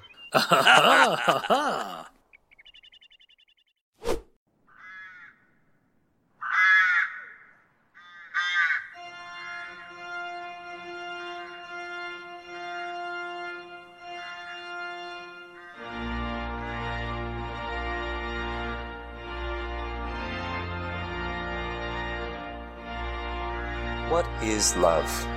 Love is an emotion that people feel when they really, really like something. Be it another person, a certain dish, a book, a movie, or a whole planet. These two found love in the unlikeliest circumstances, as mourners at several funerals. Their story is one that shows no matter how bleak things may seem, happiness could be right around the corner. And with that, the vows. Excuse me, this is a good time? General. General Pickleberry. Huh? Huh? Hello? We are in the middle of a wedding, General. Oh, I'm sorry. I'll just stand over here. No, General, go ahead. We can get married when you're done. Yes, please. We can wait. On behalf of the citizens of Earth, I have a few people to thank for their heroic deeds. I have five awards of merit to present to five heroes who selflessly defended the planet from an unknown enemy aliens. They have shown to the universe what we humans have known for centuries. We may be a very cliquish and clannish group who will fight amongst ourselves, but when push comes to shove, when something new threatens us or scares us, we will happily band together. For years we have shown that we will protect our families from others, our town from others, our countries from others, and now we have proven that we will also protect our world from others. These five brave souls come from all walks of life. A soon to be father, a decorated colonel, a plucky detective, an inexperienced and unsure patrolman with a green belt in judo, and a coke addled commercial co pilot saved everything that we know and hold dear. I could not think of a more worthy group of recipients of the Golden Valor Braveness and Sacrifice Award Medal. It has also come to my attention that two others have helped in this endeavor. Paula and Edie, for your support of our boys in their hour of need, please accept my heartfelt kudos. Your pretty smiles make it all worthwhile, girls. Now I know that many of you are wondering if we are still developing the Solaronite weapon. And all I can say is that information is classified. Do you mind, Reverend? Not at all. And with the power invested in me by all the bastards up at Top Army Brass, you may kiss the bride.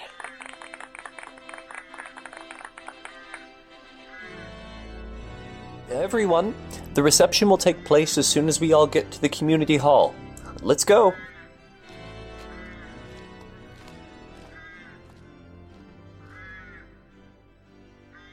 Paula!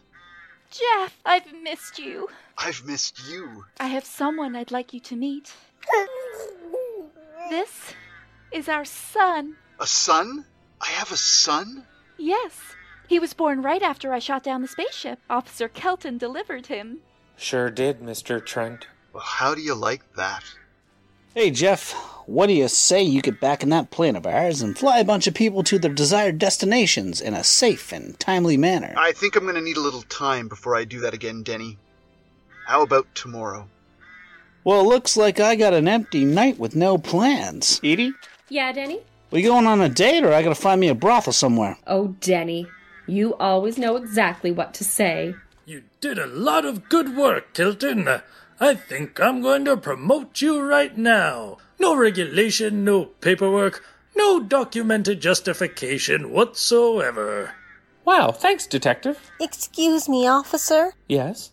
My identical twin sister recently passed away. Perhaps you knew her. She was married to an old man. Yes, I do. I'm so sorry. That's okay. We weren't so close. I'm not broken up about it. I just figured I'd come to town to see her grave. You know, you seem to be a nice, honest man. Would you ever consider going to dinner with me? I sure would. That's great.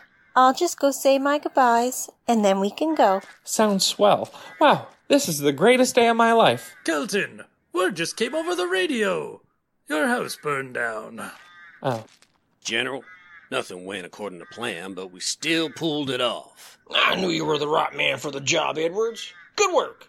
Oh, General, I'd like to introduce you to someone. Detective? Yes? General, this is my friend, the detective. Friend? Me? Yeah, I guess so. And a friend of Colonel Edwards is a friend of mine. I'm glad we are all friends here. Come on, guys, the reception's starting. Let's go. Come on. Come on, guys. Wait, people of Earth. I am the leader of the alien race that visited you. We will not be attacking anytime soon, but we will return someday. Perhaps not for hundreds of years. One day we will return, and you will regret it. So what? But what of future generations? What of them? They will deal with you as we have. Have you not heeded our warnings? I've heeded nothing. You truly are a lost people. We're happy right now. Isn't that enough? Yeah, piss off. Good one, Reverend. Stop ruining my wedding, you stupid alien leader. Yeah, screw this guy. Let's go to our reception. Hey, wait. Uh, Mr. Leader? Ah, you were the one called Jeff Trent. What is it? There's nothing you've said about us that is untrue.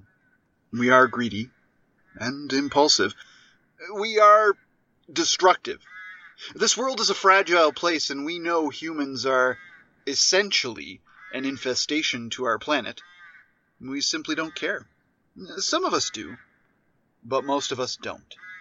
That's just our little way.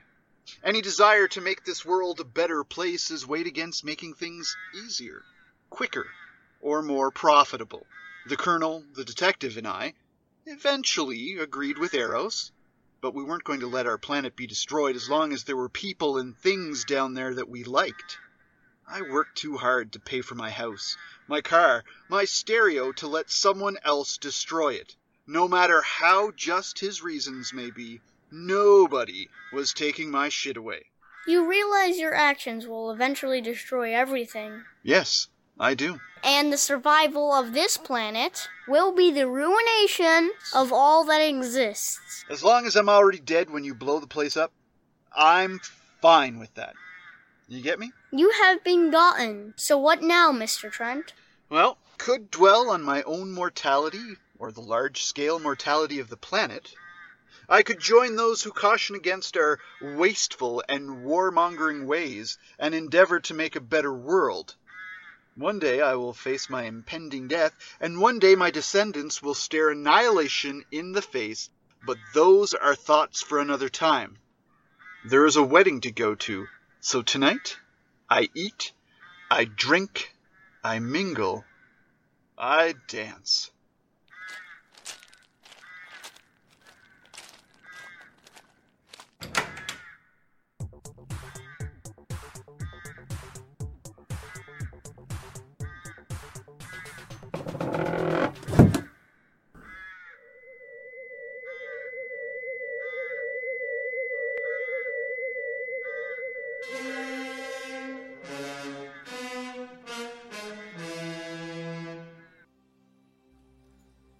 My friends, you have seen this incident based on sworn testimony. Can you prove that it didn't happen in the future? Perhaps on your way home you will pass someone in the dark, and you will never know it, for they will be from outer space. Many scientists believe that another world is watching us this moment. We once laughed at the horseless carriage, the aeroplane, the telephone, the electric light, vitamins, radio, and even television. And now some of us laugh at outer space. God help us in the future.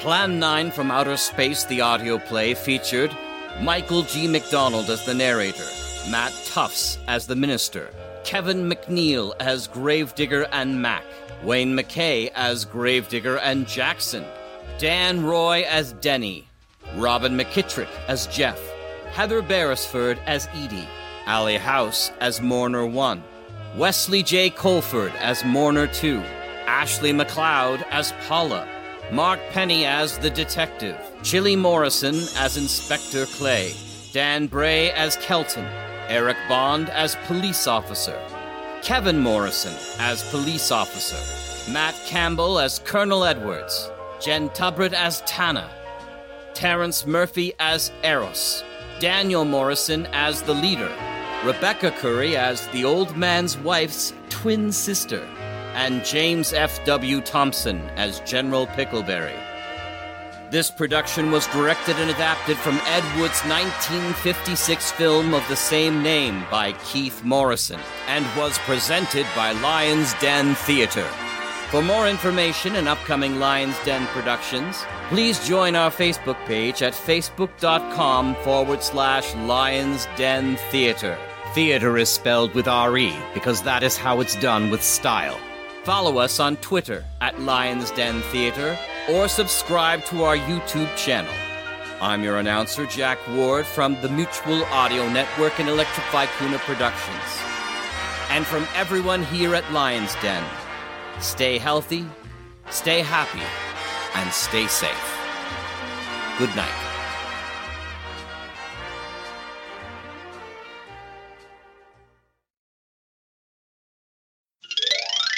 Archie has been brought to you by Smith's Premium Franks. Now in a new cellophane wrapper. Tender beef, juicy pork, known from the West Coast to New York. That's right, kids. You really know what you're getting when you ask for Smith's Premium Franks. Made fresh daily in Smith kitchens from coast to coast. So you know they're fresh. Made by Smith's, so you know they're top quality. Ask for them today. Smith's Premium Franks in the new handy one pound cellophane package. It's all meat. No bones, no waste, and economical, flavorful meat that the whole family will enjoy. Smith's Premium Cook Specialty is just the thing for family holiday luncheons and snacks. For a meal in a flash that saves plenty of cash, get Smith's Premium Table Ready Meats. It's the meat with the meat in it.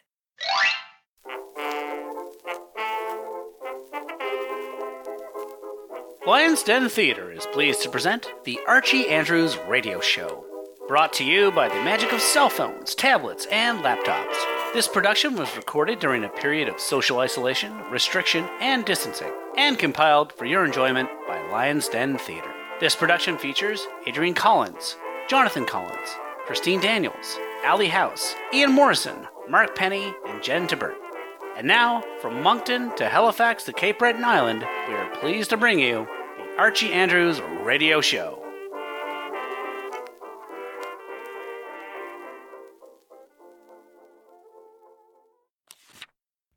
Had to be more mannerly. If he asked someone to pass the cake to him, he replied, Oh, Mommy, what does manners get you? Every time Daddy gets polite on the train or bus, it costs him his seat. Fred, uh, yes, dear. the telephone's ringing. I hear it. Well, answer it. Well, Mary, I'm reading my. Fred. Yes, dear, I'll answer it. Hello? Hello, Mr. Andrews. Uh, yes. This is Veronica. Is Archie home? Oh, hello, Veronica. Yes, Archie's home. Did you want to talk to him? No, I don't. All right, I'll call him. you don't? Archie was supposed to come over this afternoon at 3 o'clock, but ask him to make it 4 o'clock instead. Yes, four o'clock instead. I'm going down to Stacy's department store to do some Christmas shopping this afternoon, and this is about the last chance I'll have. All right, Veronica. I'll tell him. Thank you, Mr. Andrews. Oh, but don't tell him that I'm going shopping. You see, it's for his present. Just tell him the part about changing the date from 3 to 4. All right, Veronica, I'll tell him. Thanks ever so much, Mr. Andrews. Bye. Bye. By George, it's a good thing Veronica called. I'd forgotten all about Christmas shopping, and I still don't have anything for Mary or Archie. I'd better get my hat and get down to Stacy's right now. Ooh, this is the last chance I'll have. Oh, fine. Fred, Yes, dear. the doorbell's ringing. I heard it, dear. I heard it. Oh, all right, dear. Oh, good grief, Jughead. Who'd you expect? Jersey Joe Walcott?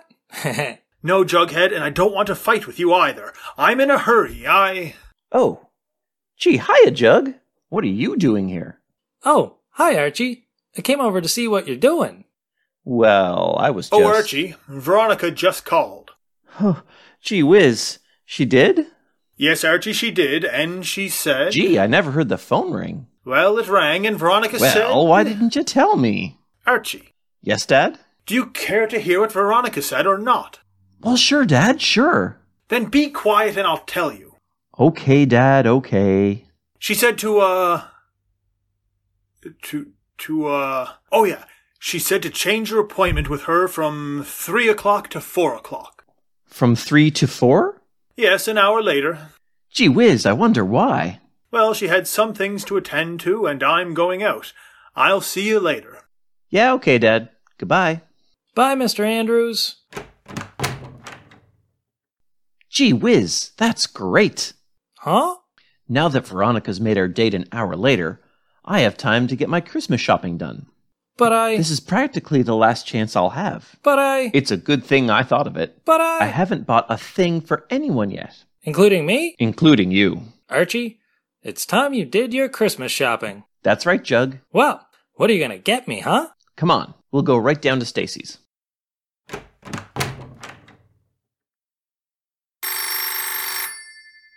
Fred, Fred, the telephone's ringing. Fred, Fred? Fred, can't you answer when I call? I think that's more. th- Well, that's funny. He's gone. Oh, for pity's sake. Hello? Hello, Mrs. Andrews? This is Betty. Oh, hello, dear. How are you? Fine, thanks, Mrs. Andrews. Um, is Archie home? Oh, yes, dear. I think he's upstairs. Oh, Archie! Archie! Hmm, that's funny. He must have gone out too. Oh, I wish people would tell me when they're going out. Hello, Betty.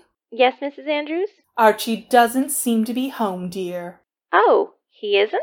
No, dear. And Betty, oh, I hate to cut you short, but I have to run now. I'm just leaving to do my Christmas shopping. Oh, golly. I'm glad you mentioned that, Mrs. Andrews. I haven't done my shopping yet either. Oh, you haven't? Well, would you like to go with me, dear? Oh, I'd love to, Mrs. Andrews. All right, I'll pick you up right away, and we'll go down to Stacy's.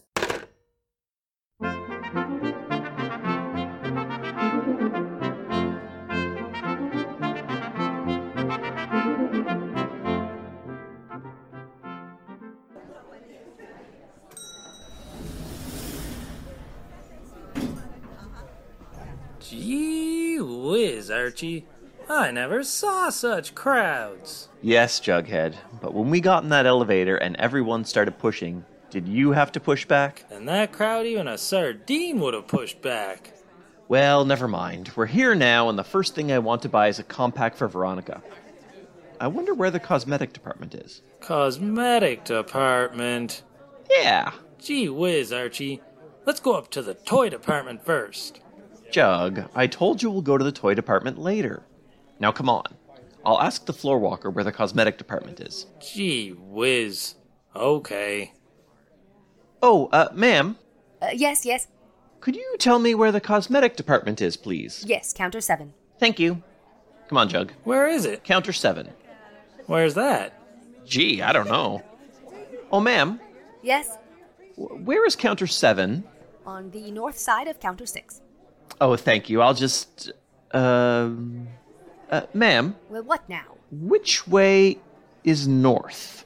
Oh, my lands. Sonny, you see the boys' clothing department right there? Yes. Well, go right down to the aisle where the dummies are and turn right. Oh, okay, ma'am. Thanks a lot. You're welcome. Right down the next aisle. Jug, come on. Okay. Oh, what was that? You bumped into that dummy. Oh, gee whiz, I knocked the hat off. Oh, for a minute, I thought that dummy was a real person. Wait a sec, Jug, while I put the hat back on. Okay. If that floor walker ever saw me fooling around with this dummy, she'd probably throw us out of the store or something. Gee whiz. What's the matter? There's Veronica. Veronica? Oh, gee whiz, I don't want her to see me here. She's coming right toward us. Oh boy, Jug, I'm going to be a dummy. Huh? I'm going to climb up on the platform with the rest of these dummies and I'll. I'll wear this hat. But, Archie, you can't do that. Oh, Jug, don't argue, don't argue. Uh, here, how do I look? You're the most natural looking dummy I ever saw. Don't be funny, Jug, and put that price tag on me quick. Okay. Here. Atta boy. Now remember, don't give me away no matter what happens. Well, okay, but. Shh! Why, Jughead? Oh, hi, Veronica. What y'all doing here? Oh, just a little shopping. Oh, I am too. Thank goodness I have most of it done. Oh, that's good. Only thing I still have to get is a gift for Archie. Archie? Uh huh. I don't know what to get him. He's such a problem. Uh, uh, yeah, he, he sure is. I can't get him a book or anything because he's not the intelligent type. I can't get him a baseball glove or anything because he's not much of an athlete. Can't get him a tie or anything because he just doesn't know anything about style. In fact, sometimes I think Archie is an awful dummy. but then again, with prices being what they are, there isn't very much you can get for a dollar. Did you say something, Jughead? Me? Not a word, Veronica. Not a word. Oh. Well, I better go get some more shopping done. I'll run along then. Bye now, Jughead. Bye, Veronica. Bye. Okay, dummy. You can relax now. A fine thing, a fine thing. Uh, Jughead, help me off this platform. Gee whiz, not now. Huh? Here comes the floor walker. Oh boy, I better be a dummy some more. Yes, ma'am. Oh, me. Never have I seen such a rush. Never in all my land's sake. Well, who put that dummy here? Oh, boy. That isn't the silliest looking dummy I've ever seen. I don't know why that stockroom can't send one that looks at least half alive. I have never seen one with such an insipid expression. Oh, it's such ridiculous posture. Ma'am? Yes? I'm. I'm really not a dummy. That makes absolutely no difference. They still shouldn't. Oh, good heavens, you're alive. Uh huh. Oh, for pity's sake, young man, come down off there. Yes, ma'am. Well, just what were you doing on that platform, looking like a dummy? Well, that's a long story, ma'am. You see, I. Oh, good heavens, young man. Will you do me a favor? Yes, ma'am? As soon as you've paid for that jacket, leave the store. Huh? I said as soon as you've finished buying that jacket. This jacket? Yes, that jacket with the price tag on it. You're buying it, aren't you? But this is my jacket. Your jacket. Hmm. Do you have the sales slip? Well, no. I bought it here last year. And you haven't removed the price tag yet? Remove the price. Oh, ma'am. You don't understand. Young man, I understand perfectly. The price is fourteen ninety five, and I want it right now. Oh, but ma'am. Now, I said. But you don't understand. This is my own jacket. No fooling. Jughead, tell this woman this is my jacket. It... Jughead? Young man, are you calling me names? Oh, no, no, no, no, no, no, no, ma'am. I was talking to my friend. What friend? Well, that's just it. He was here a minute ago.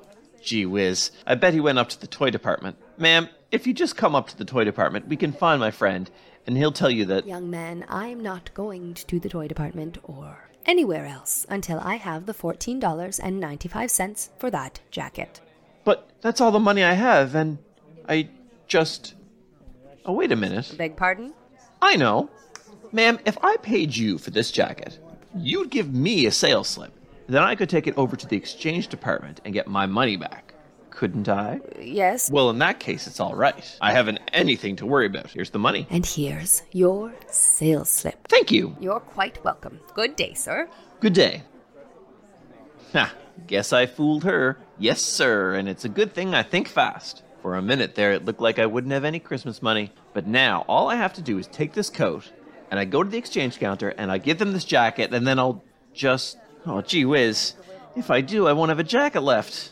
Oh boy, how do I get into these things?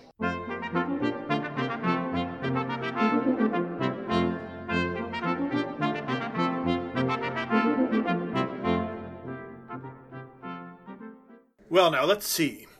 First thing I'd better do is get that bottle of perfume for Mary. Ah, here's the perfume counter right here. Let's see now, what kind should I get her? Well, they certainly have quite an assortment. Chase Me, $25.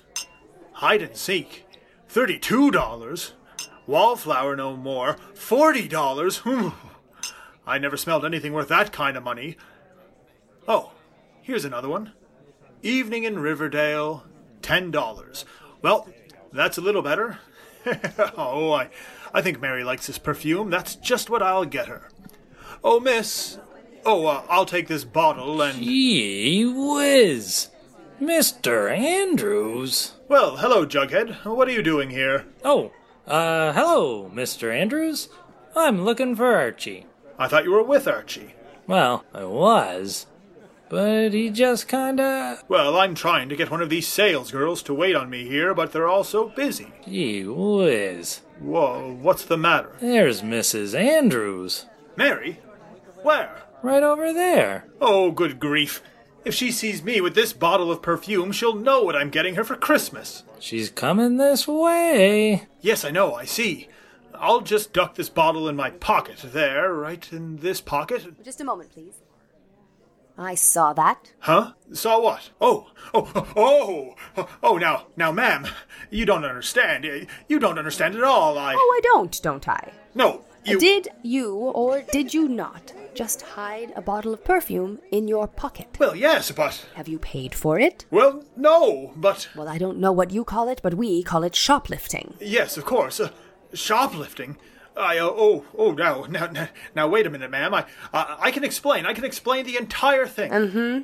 I'm listening. Well, you see, I'd been trying to get one of these sales girls to wait on me, and I just saw my wife over there, and I hid the bottle because I didn't want her to know what I was getting her for Christmas. Mm-hmm. And just where is your wife? Well, she was right over. Right. o- Oh, good heavens, she's gone. Yeah, I thought so. Oh, but she was right there. Jughead, tell the lady how he saw my wife. Uh, oh. Who? Well, now where did he go to? Uh, Mister. Jughead. He was standing right there just a second ago. I don't know where he. Do you imagine these things very often? Huh? Imagine what? Do you have delusions? But I. Dizzy spells? Oh, but I. Do you see spots before your eyes? Ah, but he was just right here, and I, now he's gone. I don't know where he went, but oh. Now keep calm, keep calm. No need to get excited. Just give me back the bottle of perfume, and we'll forget the whole thing, and you can go right home and lie down. Lie down? But who wants. The perfume, please. Yes, ma'am. I have it right in my. Right in my.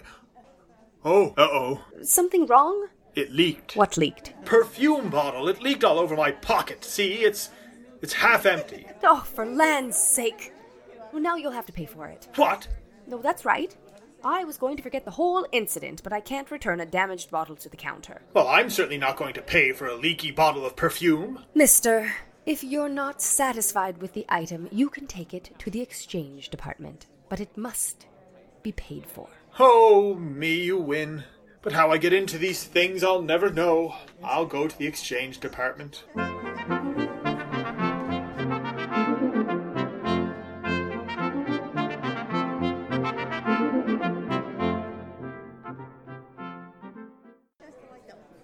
Which bathrobe do you like best, Betty?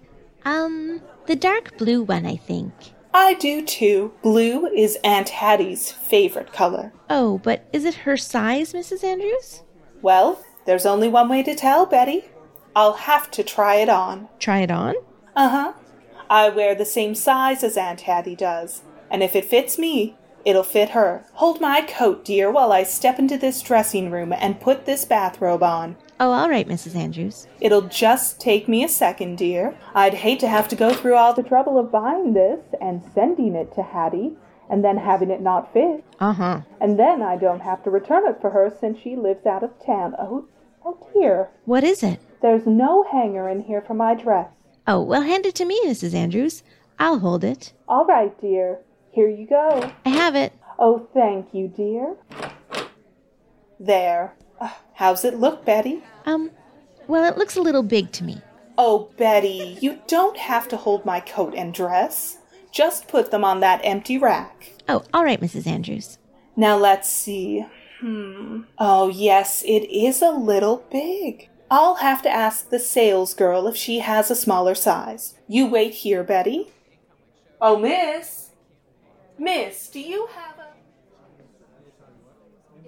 Gee whiz. Betty? Jughead, what are you doing here? Looking for Archie. Archie? Is he here? Well, I think so. We came here together, but we got separated.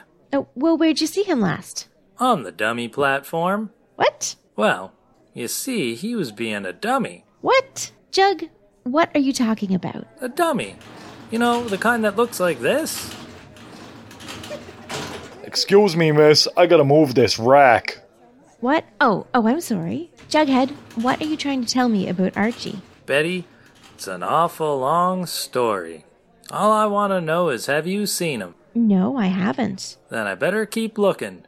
He may be in trouble. What kind of trouble? I can't tell you now, Betty. See you later. But Jug, wait. Jug? Oh, golly. That Jughead, he is the strangest person. Betty, how do you like this bathrobe? Oh, that's fine, Mrs. Andrews, but I just. This size does fit much better, doesn't it, dear? Yes, Mrs. Andrews, but I. I. I just. Betty, what happened to it? What happened to what? The rack! What rack? The rack you put my dress on! Oh, golly. I. I don't know. But my. my dress! My dress and my coat were on it! Oh, golly. It was here a minute ago. But, Betty, what'll I do? Was something wrong, madam? Yes, I lost my dress. I beg your. I beg your pardon? My dress! We put it down here for a minute while I tried on this bathrobe, and now it's gone. The bathrobe? No, the dress! But it couldn't be. But it is. Isn't it, Betty? Oh, yes, indeed, Mrs. Andrews. Oh? Oh, my land, I have never seen such a day. Living dummies, men hiding from their wives, and now this woman loses her dress. But I tell you, it was right under my nose. I should hope so. Do something! And now, madam, be calm, be calm. It was probably taken by mistake, and it will be turned in to the lost and found department. Well, where's that? At the other end of the floor, next to the exchange department. Come on, Betty. We'll go see if they have my dress. But, madam, certainly not in our bathrobe. Well, certainly not without it. How these things happen to me, I'll never know.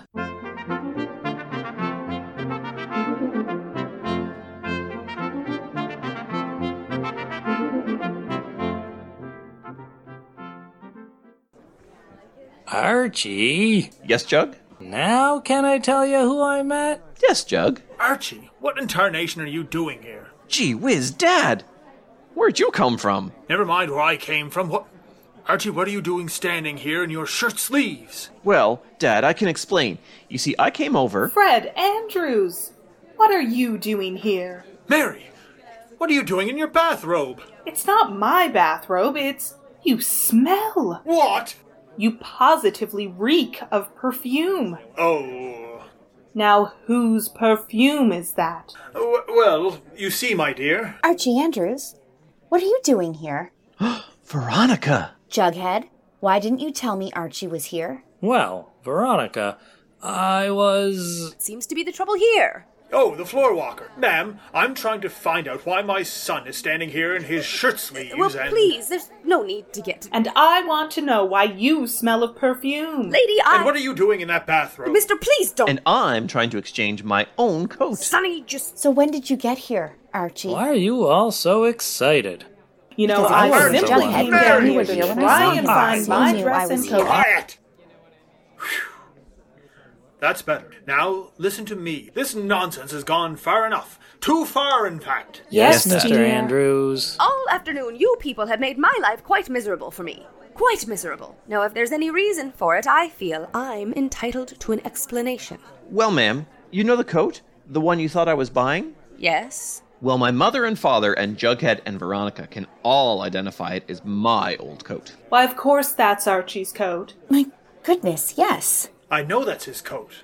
Oh, dear. You mean it really is? Yes, and maybe you'll recall you didn't believe my wife was in the store when I hid the perfume bottle in my pocket. Well, yes, I. This is my wife. Oh. How do you do? I'm very sorry. Gee whiz.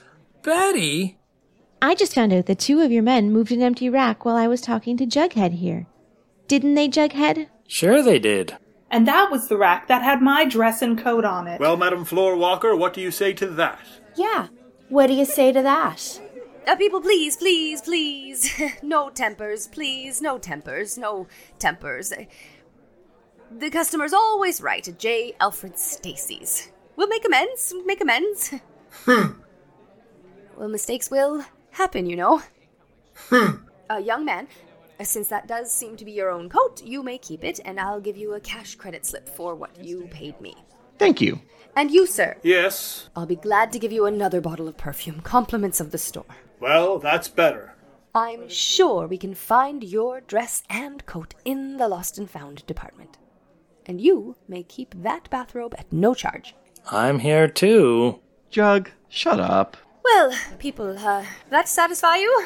Well, yes, I think that straightens everything out all right. I'm sorry there's been so much of a misunderstanding. That's quite all right. And now, folks, if everything's settled, let's stop hiding from each other and get this Christmas shopping done once and for all. Yes, Dad. All right, now I. What was that? Five o'clock. Thank heavens, stores closing. You folks will all have to come back next Monday. You mean we have to go through all this again? Gee whiz.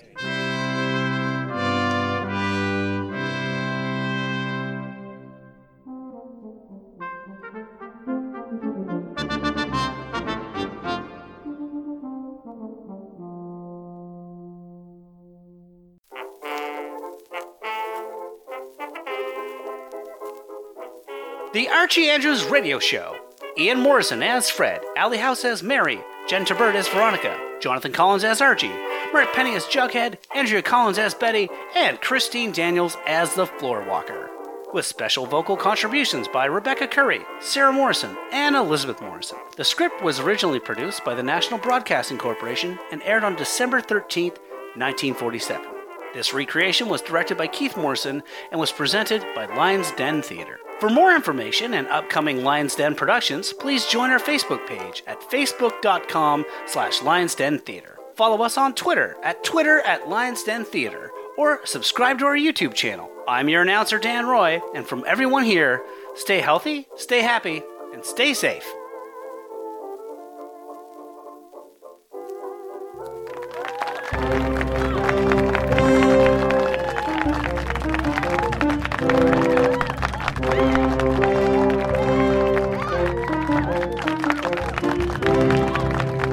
And that's this week's performance from the Sonic Summerstock Playhouse. All productions, features, characters, and scripts presented in the Playhouse belong strictly to their respective copyright holders, and no copyright infringement is assumed or intended. The Sonic Summerstock Playhouse is part of the Sonic Society and a proud member of the Mutual Audio Network, and any shows that continue their run must receive express permission from all parties involved. Join us next week for another classic performance. For our announcer Jack Ward, I'm your host, David Alt. Good night.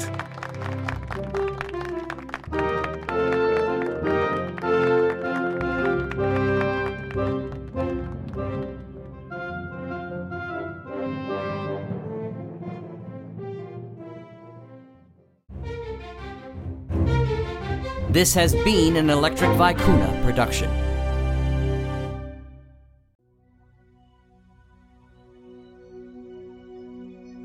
There are many things that we can all do that may help stop the spread of the coronavirus. But one thing we can all do is to have a plan in case you do get sick. First, consult with your healthcare provider for more information about monitoring your health for symptoms suggestive of COVID 19. Second, stay in touch with others by phone or email. You may need to ask for help from friends, family, neighbors, community health workers, or more if you become sick. And finally, determine who can care for you if your caregiver gets sick. For more information, go to cdc.gov and be well, everyone.